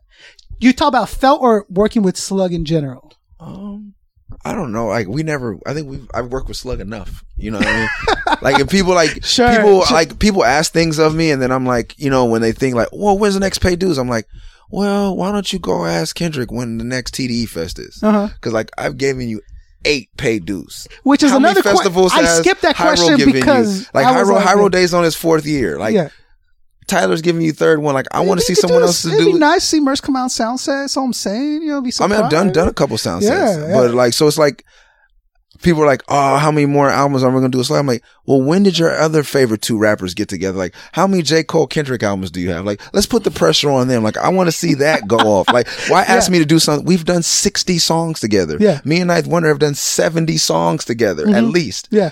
Why? I don't even want to see that dude anymore, bro. like. I'm No, I mean, oh. no, I mean, I would, but I'm like, we gotta kind of just give it space, like. Yeah, no, I'm breathe, breathing. And like I feel like I said, if it's not getting better, it's getting worse. And I'm like, and me and Knife, like I said, we do it because we do it. You know what I mean? I think that that's a different bond than me and Slug. Me and Slug, we have a vision and we're very a lot more cerebral. And it's like we thought about it. And when I go back and listen to Felt Three, in my heart, I know Felt Three is better than Felt Two. you think so? Oh, I know so. Okay. Like my rapping is like, Yeah, I can't. Like, I'm not gonna I- I contradict heard- you. So, but I'm I don't just listen to saying, it like Morris that. Like, Day, like you're just saying, woman tonight, like you, you're not gonna beat those, bro. fucking, Like, uh, what's that? The, the terminal song on there? yeah, on the third one, yeah, yeah. Oh God, that Yeah. shit is. I listen to that shit, and it's not when I can listen. I'm very critical of myself. When Yeah. I can listen and be like, I listen to 316. I'm like, oh, I was slacking there. I was like, boom. I could listen to Walk Like a Man and be like, oh. When I listen to Felt Three, I'm like, that shit Mhm. is laced perfect. We rapped our asses off. Like I'm mad. Henrietta Longbottom, woo, But but look here, but but, but let, let me let felt me po- chewed up. let me pose this to you, and then, and then we can move on. Felt and Slug. Oh, see now, that- now that I'm even thinking, of it, that's not even true. I'm saying like you guys have been one of these where I can put in a CD and I'll just let it play, and I like every track. That's rare. Yeah, that's rare when I can do that with to an atmosphere CD, and I can almost guarantee that that's gonna happen. You know, like oh, I'll love it. I'll listen to Murs and be like, oh yeah, I'm gonna fucking travel to this world right now. I'm I'm gone. But I respect it. I I understand it, and now that you've put it in that perspective, I- I'm kind of with let it rest, let it let it be. Let it be. Let it Like, be. But can we expect something for like the 20 year anniversary or the 10th year anniversary, like a special release or something like that? I don't know, man. I Okay. could I could tell you that, you know, I think that anything is possible, but I'm I'm not into it. Like Got that's it. not what I want to do in my career. Right. Um. So, so one more, and then we do the last segment, Okay. and then we get you out of here. One more question is, you're. I think to me it was the same thing when I heard that Ev had been signed to to uh, Rhymesayers.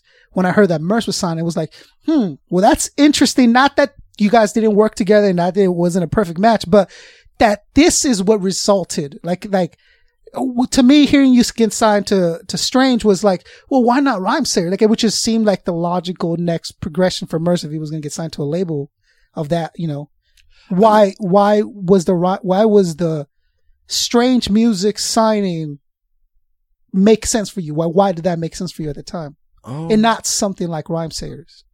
um, well, I approached Rhymesayers, and I don't think Rhymesayers thought it made sense for them. Hmm. Um, but it just it you know like I still for the things I wanted to do. Mhm.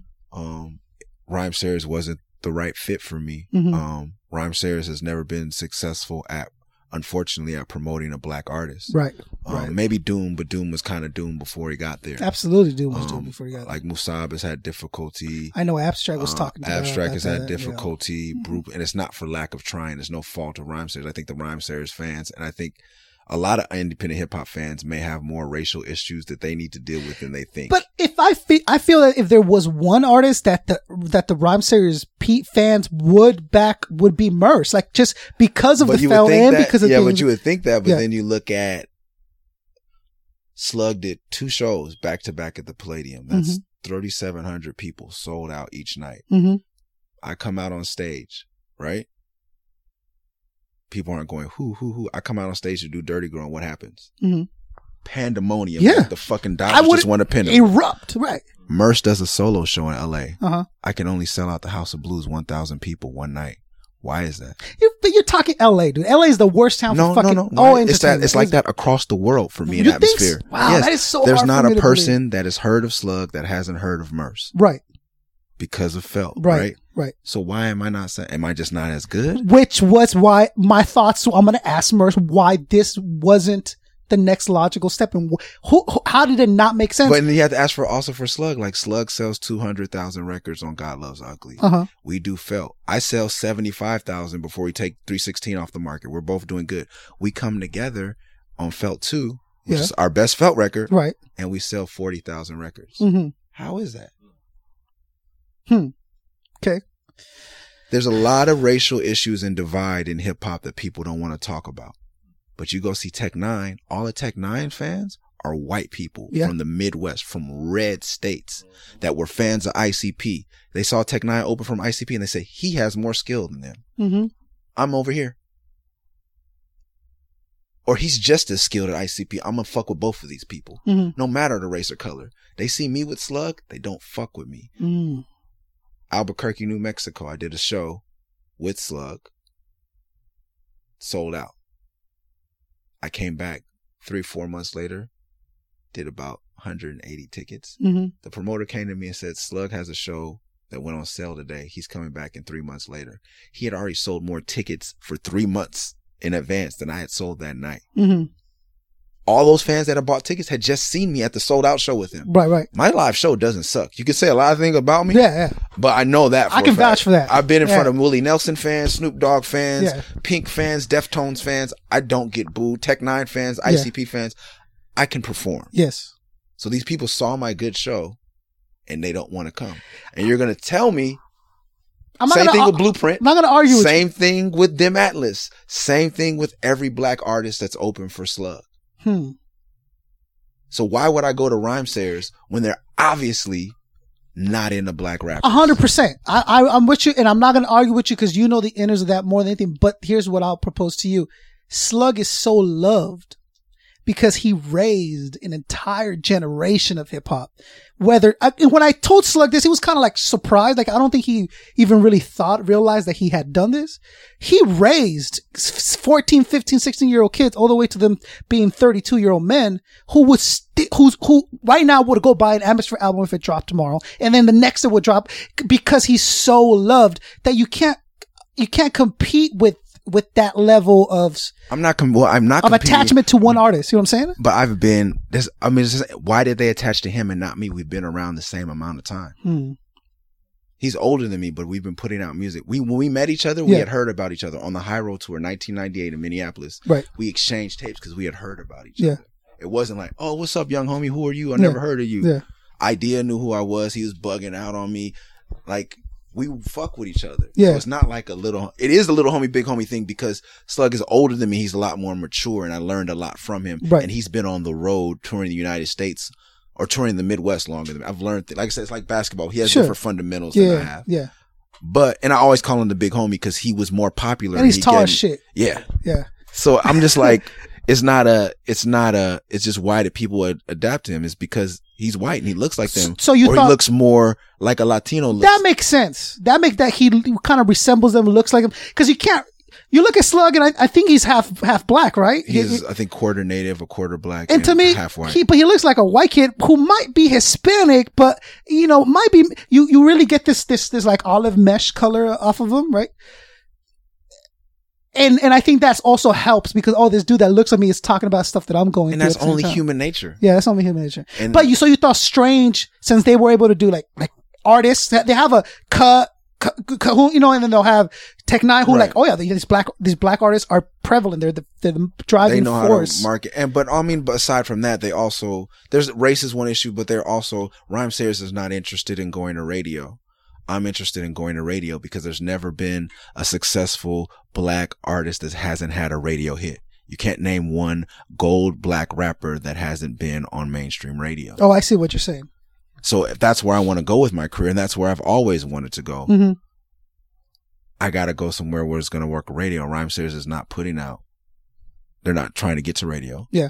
And Strange is a place like Warner Brothers was a place where they said, we're going to put you on the radio as you are. Yeah. You don't have to try to sound like Rae Sremmurd. You don't have to be Drake. But if you make something that we think people will like, we'll spend the money because Mhm. it's hundreds of thousands of dollars to put together a radio. We'll spend it if you make a hit record. And Mm-hmm. that's all I wanted. And since I've been at Strange, I haven't like tried to collab with Drake. I haven't even collabed with Tech. I'm not trying, but I want to know if I do make that song, I'm in a place where these people are going to take it to radio and being friends with everybody at Rhymesayers. That's not their goal. Going to Rhymesayers and trying to go to radio isn't it. And so that's not where I wanted to go. I didn't go back to They're very successful at a certain niche and they want to keep that yeah, niche going. and all, and then and then you get to the third pyramid, which is every label is any label is a pyramid. There's Slug who sells six figures worth of records, and the next closest thing is Brother Ali or Felt, Mhm. and that that sells forty thousand records. There's Yeah. a disparity of hundreds of thousands of records. There's Tech N9ne who sells two hundred thousand records, Yeah. and then there's Krizz Kaliko who sells fifty. hmm So what's what is that disparity? Why are these? You know, it, it's not, and that that's not a race issue. So I'm always thinking, and I know the behind the scenes, like why is there? So it, it helped you remove the race issue and it's strictly just now you being able to follow whatever you wanted to do. You know what I'm saying? Like you, you, they, they kind of work. They had the same. They it worked for your vision to sign with Strange Fate. Yeah, it's where I'm trying to go with my career. It's Right. very strategic and it's very um I'm more business oriented. And I've had a chance to sign with Mass Appeal. I've been on Duck Down. I've been on Yeah. Warner Brothers. Uh, You know, I fuck with a lot of people and I had a lot of choices. Mellow Music Group, which was a very strong option right, for me. Right. Um I know Mike and I know like I'm you know, he's but you know, we're neighbors in Tucson when I was living Mhm. there. Like so like I had a lot of options. It's just where I wanted to choose and I don't choose business based on friendships. Um Well said. you know, that, like it. that's not, and I, and I, and I think when people think logically, you know, with the next move of Murs's, you can't say that. Like I've put out more labels, different sounds. Again, shit. Murs, like people are like, you only know four people in my in my head. So, right, but, it- so, uh, but, it's see, so it's but like that can't be with you. That can't. I'm the one rapper you can't say that about because. I have Oh, yeah, features with was- Snoop yeah. Dogg, album with Fashawn, And Living Legends Bad 12 people Brains, anyway, so- Living Legends. I got songs with E40, John Cena, Chingo Yeah. Bling, Yeah, like Kendrick yeah, you're- Lamar, you're right. Dom You're- Kennedy. Like yeah. I'm somebody said I'm like Kevin Bacon of hip hop. Like there's like one degree, I've had people tell me that before. like Psycho Realm, Yeah, no. Supernatural, Sean Price. Yeah. Like you can't put me in that. Like oh he You, knows. one day you got to sit back and get like a cup of coffee and just like watch, look at your catalog and just be like n- totally impressed with it, Merce. You have to do that one day. Like just sit back and like breathe and like really realize like, holy fuck, this career is astonishing. Like that's the goal of any hip hop underground MC is I want to be Murs. Like that would be the perfect definition in a group. I want to be dilated. Like that to me, if I, that would be the end all of stuff. You know what I'm saying? To have a career where I fuck with this can, I fuck with that can, I do the can, but I still deliver my, my shit's still dope and I, I'm doing business deals and I'm everywhere and I'm humble enough to fuck with independent media and outlets and stuff like that. That's the type of dude you want to be, I feel. And you should really, uh, you should really give yourself that credit, Murs, if you don't already, because you deserve it, man. You, you, been, you've been an astonishing artist to follow through, and you've been nothing but a real dude from uh, since I've heard you to when I met you. Now you've just been realistic, and more MCs need to be like you, bro. Because trust me, getting someone, can I promote your shit for free? Nah, you got to pay me to promote my shit. Dude, it's amazing. People want to get paid to do interviews, and it's astonishing to me that people think that way, you know. And someone like Murs having these accomplishments was like, "Yeah, bro, let's let's knock it out," you know. It- to me, that's humbling, and I want to thank you for for that. You see her over there? Oh, yeah, she bad. You all you been stuttering. You ain't got nothing for her. That's all me.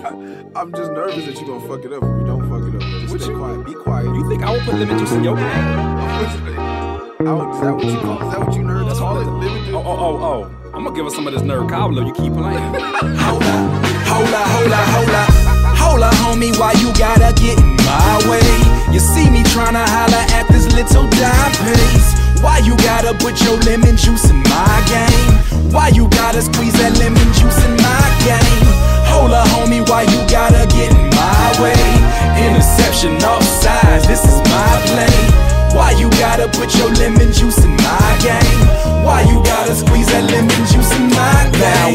upon a time when I was looking very fly, I saw a girl almost as dope as me. She caught my eye, but before I could walk over to this girl and say a thing, I was interrupted by this nerd Hold up, Curtis hold King. up. Okay, excuse me, pretty lady. He don't want to come at you crazy, but if he gave you his number, I think you need to erase it.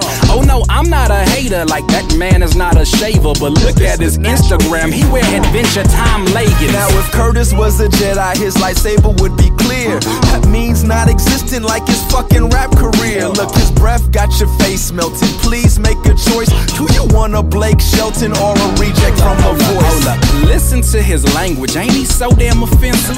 When I look inside your eyes, I see the loyalist misses.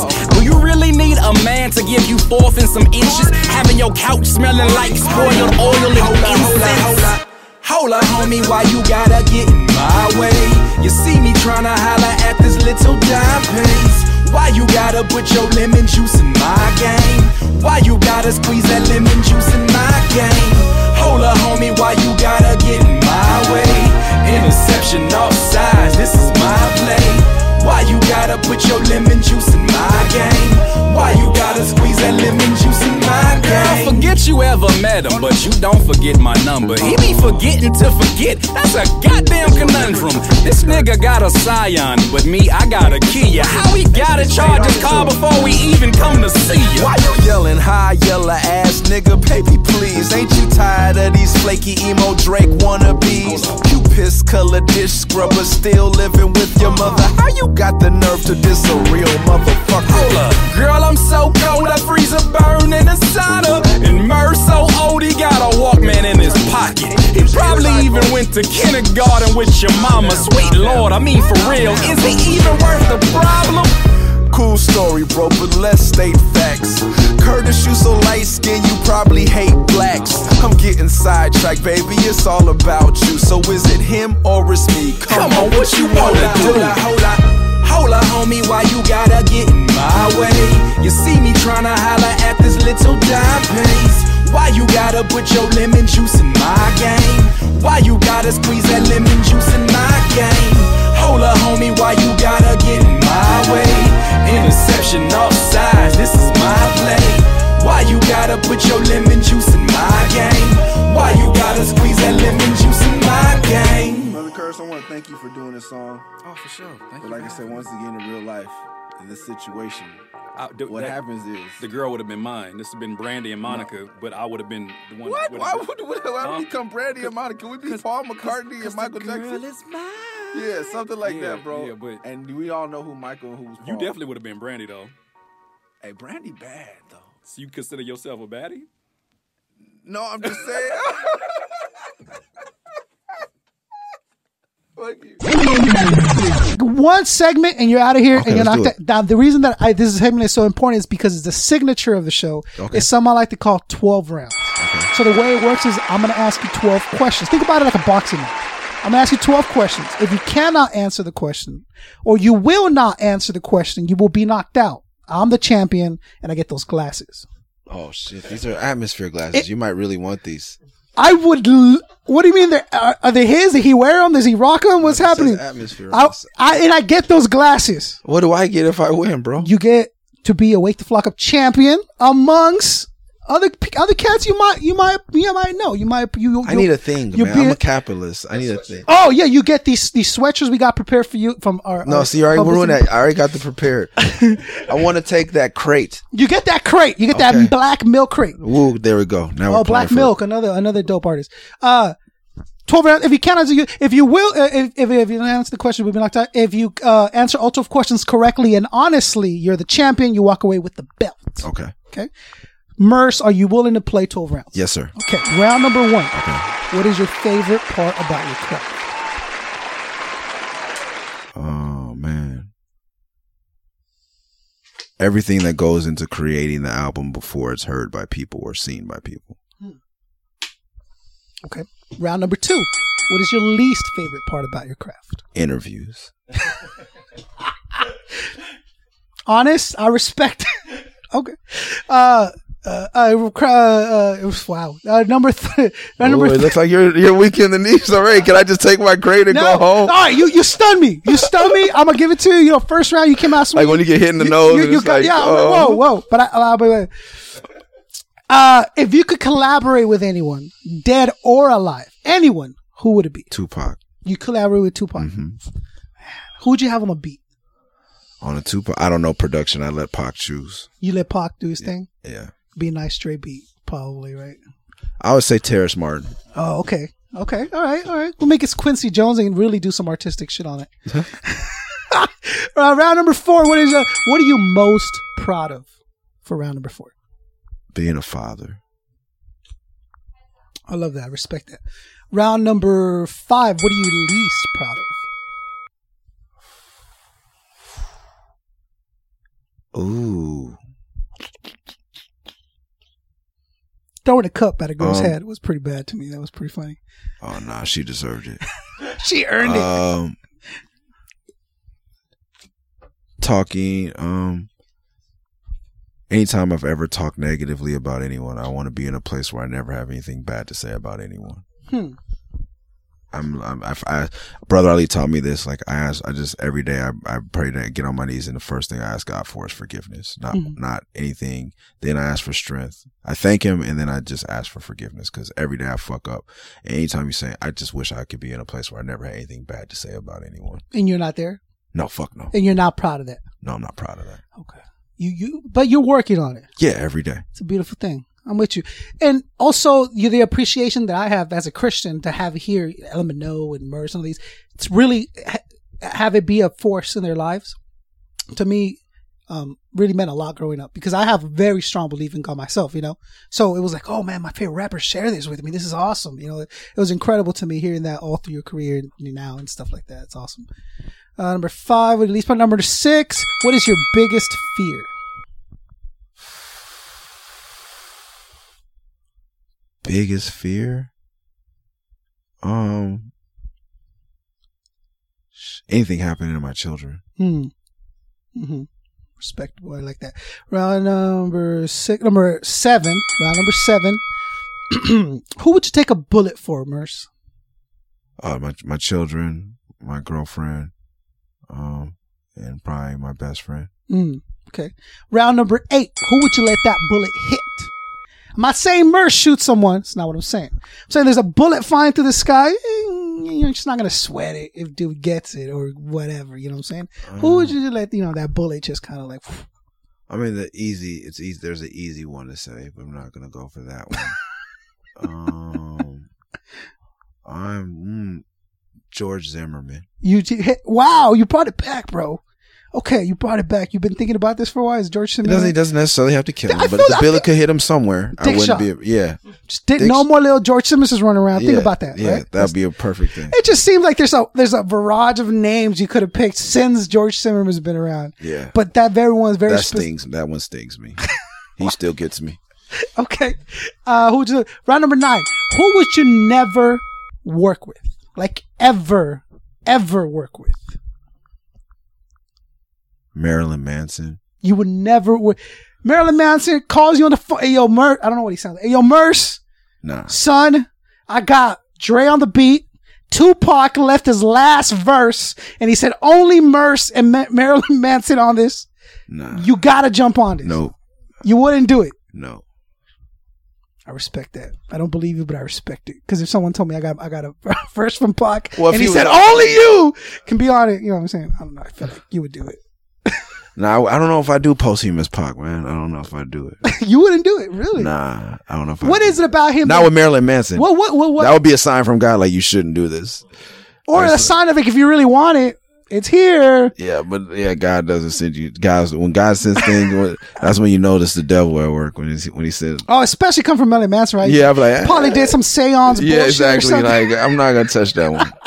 You know. So what is it? Just like his persona or his energy? I just heard he's been not really nice. Like at multiple venues, I've heard people been like, he's just not a nice guy. You, you know the stories about Pac though, right? What? Like at the studio. You ever heard about those? I mean, I heard lots of, but I've like, you know, he would I've, heat up quarters. If you fall asleep in a session, he would come up to your forehead and put them on on your. You, you oh, never. didn't- well, when I was in sixth grade, Yeah. I took a nail off the grinder, Uh-huh. and there was a snitch in class, and I put it in the back of his neck, and I gave him a welt on the back of his neck, blue hot nail, pressed it in the back of his neck. Uh huh. Six years later, on a church field trip to Raging Waters, I had told the homies about it, and we saw the kid. He was a lifeguard, Uh huh. and the kids didn't believe me. I said, "Oh shit, that's him." Yeah. And I saw the thing on his neck, and they were like, "No, no, no." Uh-huh. And so I was on this side of the slide. He was on that. Well, the other kid was on the side. He said, "Hey man, what happened to your back and neck?" Some asshole named Nick Carter. so I can't say that I'm not, you know, Pac like, but um, Wow, you and Pac have more in common than you thought, Murs. a lot of people have told us that. Like, Oh, uh, really? we've had the same A and R. We've Yeah. um talked to um one of the ladies to discover him. I've toured with Shock G, who Mhm. was was a good friend of his, and Wow. so like a lot of stories people tell about Pac, I'm like, I get it, and you know, or you know what? It, I think it's just real. He was just. He's just. He was just a. he wasn't always dude. right, Right. but he was always acting from the core of his being. And I think Murs does that a lot too. And, Yes. and you can get that energy. And I've had the benefit of having more years to become more refined because It is so strange. To, th- there's a great movie, and, and I'll hurry up. But there's a great movie called No Country for Old Men, and in the in the movie, at the end, he the guy gives a speech, and he's like, "Oh, I have two dreams the other day. Both of them have my dad in them, right? And I, for whatever reason, I replaced dad with Pac because I'm such a Pac fan. I've had dreams with Pac, right? And he's like, um, in the dream, me and Pac are, uh, me and my dad are riding on horses down this dark highway and he's holding a torch and he steps back and he goes, but I'm 20 years older than he ever was. So in some way, he's the younger man. And I look back and I'm like, yo, I admire Pac so much, but I'm older than he ever became. That's how I felt at the end of Kendrick's last album. Uh-huh. And I was like, this is so deep to some people, but not really. Like the things he's saying, he's never buried his father. He's never been married. He's never been divorced. He's never raised a child. hmm So when you hear 26 year old Pac speaking so prolifically and profoundly about something, I had to be like, It's something that, eh, you might not know. oh, I see what you're saying. You might yeah. not know. Like, But that, I- at this point, the, I'm the older man. Like you're saying, like Yeah. Now you're the younger man. Like the Pac raised me, literally. You know what Yeah. I mean? Like I felt like he raised me. Yeah. You know what I mean? Yeah. Got me through so many hard times. 100%. And you know, I had to get to when I heard that thing. I was so amped to hear something like from Pac and Kendrick, and I was like, but then the things he was saying, I was like, mm, maybe not so much, bro. Right. No, I, And it's the first time I've ever disagreed we, with Pac we, we put him we put him up on this on these pedestals and uh it's something that people uh, have warned me about numerous times when I when I do these interviews like dude this dude is not that cat. Trust me. Don't don't you set up your up disappointment. Luckily that hasn't happened to me yet. Like I've very excited to meet at these MCs and when I meet them they're super dope super friendly and, and they're nice some a little harder on the edges than others but that's fine just I've haven't been disappointed yet you know what I'm saying but we do put these or you know our hip hop fathers in, in these pedestals that they were just dudes you know what I'm saying just Yeah. like you And I think I think Pac was still great. I I just disagree with him because I've had the advantage of there was nothing wrong with what he was saying. Mhm. Well, you talking about specifically that verse then? No, not not the, the interview at the end. Yeah, you're talking about specifically that. Yeah, yeah, just that. Oh, okay. Yeah, I'm not. I Pac is still Yeah, the greatest you- greatest black person You to hear live you hear my life. Pac on one interview saying this, and you hear Pac saying it because he was a, a man. He was he Yeah, was. a- that's know, why he he was a walking con. He was he was real. he was like you said. That's all I'm saying. It's and reality, he was probably right? the real one of the realest rappers ever. Because if you're just one way all the time, that's not real. And Pac was just so many things that to what Pac was to me wasn't the same thing to Fluent, but he was still super special to both of us. he was unafraid to be himself. Yeah. And Murs has a, has a lot, and a lot of my favorite artists have that, which is why I think people connect with you so much. You know what I'm saying? So round number nine, Ten, 10. Well, uh, we already touched base on this. Do you believe in God? I think so. And what does that mean for Murs? I believe that God is love. Um, I don't believe in organized religions per se. Um, Are we talking about like a physical being that's controlling and not, or is it more of a, a, a energy and an emotion as in God? I believe that God is beyond human comprehension, and any attempts to classify, quantify God have to fail if you believe in God being perfect. If God is God, yeah, you'll So- never understand him. Yeah. And I think that's so funny that people that have an understanding of that will then say, but the perfect God manifested this through a human and it was perfect. Then as soon as it comes through me, it's corrupted because the flesh is corrupt. Mhm. Every religion says so. Mhm. So, but there's people who separate themselves based on these human manifestations of God, which we shouldn't because everything is imperfect once it touches the flesh. It's the same thing I tell people like a reflection on the mirror. Like that's you, but that's not you at the same time because look at your reflection. You look a little bit different than what you look like. Yeah. Right. And if the mirror is dirty, clean, all that. And then who's looking at it? And then Yes. what's it reflecting? What's, yeah, what's where are they standing from? What's the light like in the room? I just, I just really, um, I, I match the energy of God because I'm, I love, like, I love to love. Like, when I love a female, I'm love 100%. It's not going to be me who fucks up that relate. You know, I mean, I love with a passion. And I feel that's really what God really is. It's just love for yourself, fellow human beings, for life, for just living, right? And, um, it, it especially in hip hop, you know what I'm saying? It's, it's, it's such a thing that's, almost dismiss and like, oh, it's not cool, it's not acceptable to talk about religion and stuff. Um, so when there's artists that are willing to talk about it and accept it, you know, I really, it really brightens my day. It really makes me smile to hear you say that. That's crazy. It's like- insane what's happening. We, ne- I'm gonna rethink this. No, so, um, what are we around eleven last oh, round eleven. or eleven? Yeah, 11. ten was uh, do you believe on round eleven? Um, oh fuck, this alarm's fucking me up. Round eleven, do you believe on round ten? Uh, oh shit. Who would you never work with? Do you believe in God? God damn it! It's it's it's escaping me now. What is it? Is it a fire alarm? Yeah, there's smoke in one room. Oh, they're smoking in the room. I guess this is the room they're probably usually supposed to smoke in. You, well, it does have vent ventilation yeah, in it. and so we moved them to the other room, and they're smoking over there. Or And we got to hurry up and finish it, Yeah. because they're not going to stop smoking, obviously. Okay, we'll just move on to the to the to the last round because I can't remember eleven. It's fucking so you'll you'll win, but I still want those last round. Twelve, last and final round. Murs, why? Why? Why? Because It's not an answer. You know, your mom told you that it's not an answer. You know that's not an answer. because Why, Murs? Um because they're smoking in the other room. It's deep in a way that you say that. Actually, it's kind of deep. That because no, is that that's what you're gonna go with? yep, That's what you're gonna go down in history as answering as Yeah, your wife because they're smoking in the other room. Doesn't get any deeper. Than Judge, you give it to him. since well, since you didn't come up with the eleventh question, Oh shit! and you and then see what you didn't peep is that was my answer to round eleven and twelve. Oh, Why don't you remember? Because the contact high is causing you to forget. sure, yeah. From four four rooms down. well, actually, there's the alarm, which is caused by the smoke. It caused you Look to lose at track you, of your Murs. turn eleven. Holy shit! MC on the microphone. That's why that's twelve is a good one because it's the answer to questions eleven and twelve. Right. Why? Why did you forget the last one? You didn't even know why you were asking. Why you were asking? Why did I forget that? Because they're smoking in the other room. That's a beautiful thing, Murs. God, Deep. knocked out. I code. Ten count. I got a milk Murs, crate. you're the champion. Let's hear it from Murs. Uh, that, thank you for uh, everything, and I mean that since you've been doing, since you've been Murs. I really got to thank you for that because, again, there's a there's a handful of MCs that I can kind of credit it the way that I view the world, and you're definitely one of those dudes. You've been an inspiration for a long time, and I'm when I got when I got the when I got the the email saying, "Oh yeah, Murs's down to do the interview," dude, I called everyone, bro. I was just like, "Yo, Murs's gonna do it. Murs's gonna do it." My cousins are super excited. They wanted you to sign all kinds of shit, and I was just like, "This is one of those defining moments in my career that's I know this interview is gonna go good because there's no way Mercer is not the dude he presents himself to be. You can't be that real that."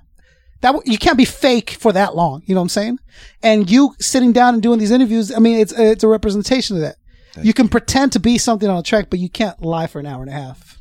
You know what I'm saying? So, thank you so much for everything, Murs. I, I really No, appreciate, appreciate it. it. That man, I'll let you, these people get back to their Dude, job. again, thank you, Murs. Welcome back. Whenever you'd like, you're in a LA again. You want, you know, see if anything, you stop by. We- We'd love to have you. Listen, Can I- No, you can't have this. All right. So, when, I, when I get some new ones, I'll get you these. Okay, all right. So for Murs, for Fluent, for East of the River, Mezcalito, for Mad Max, this is Concept 714 asking you, demanding that you help us wake the flock up. Peace.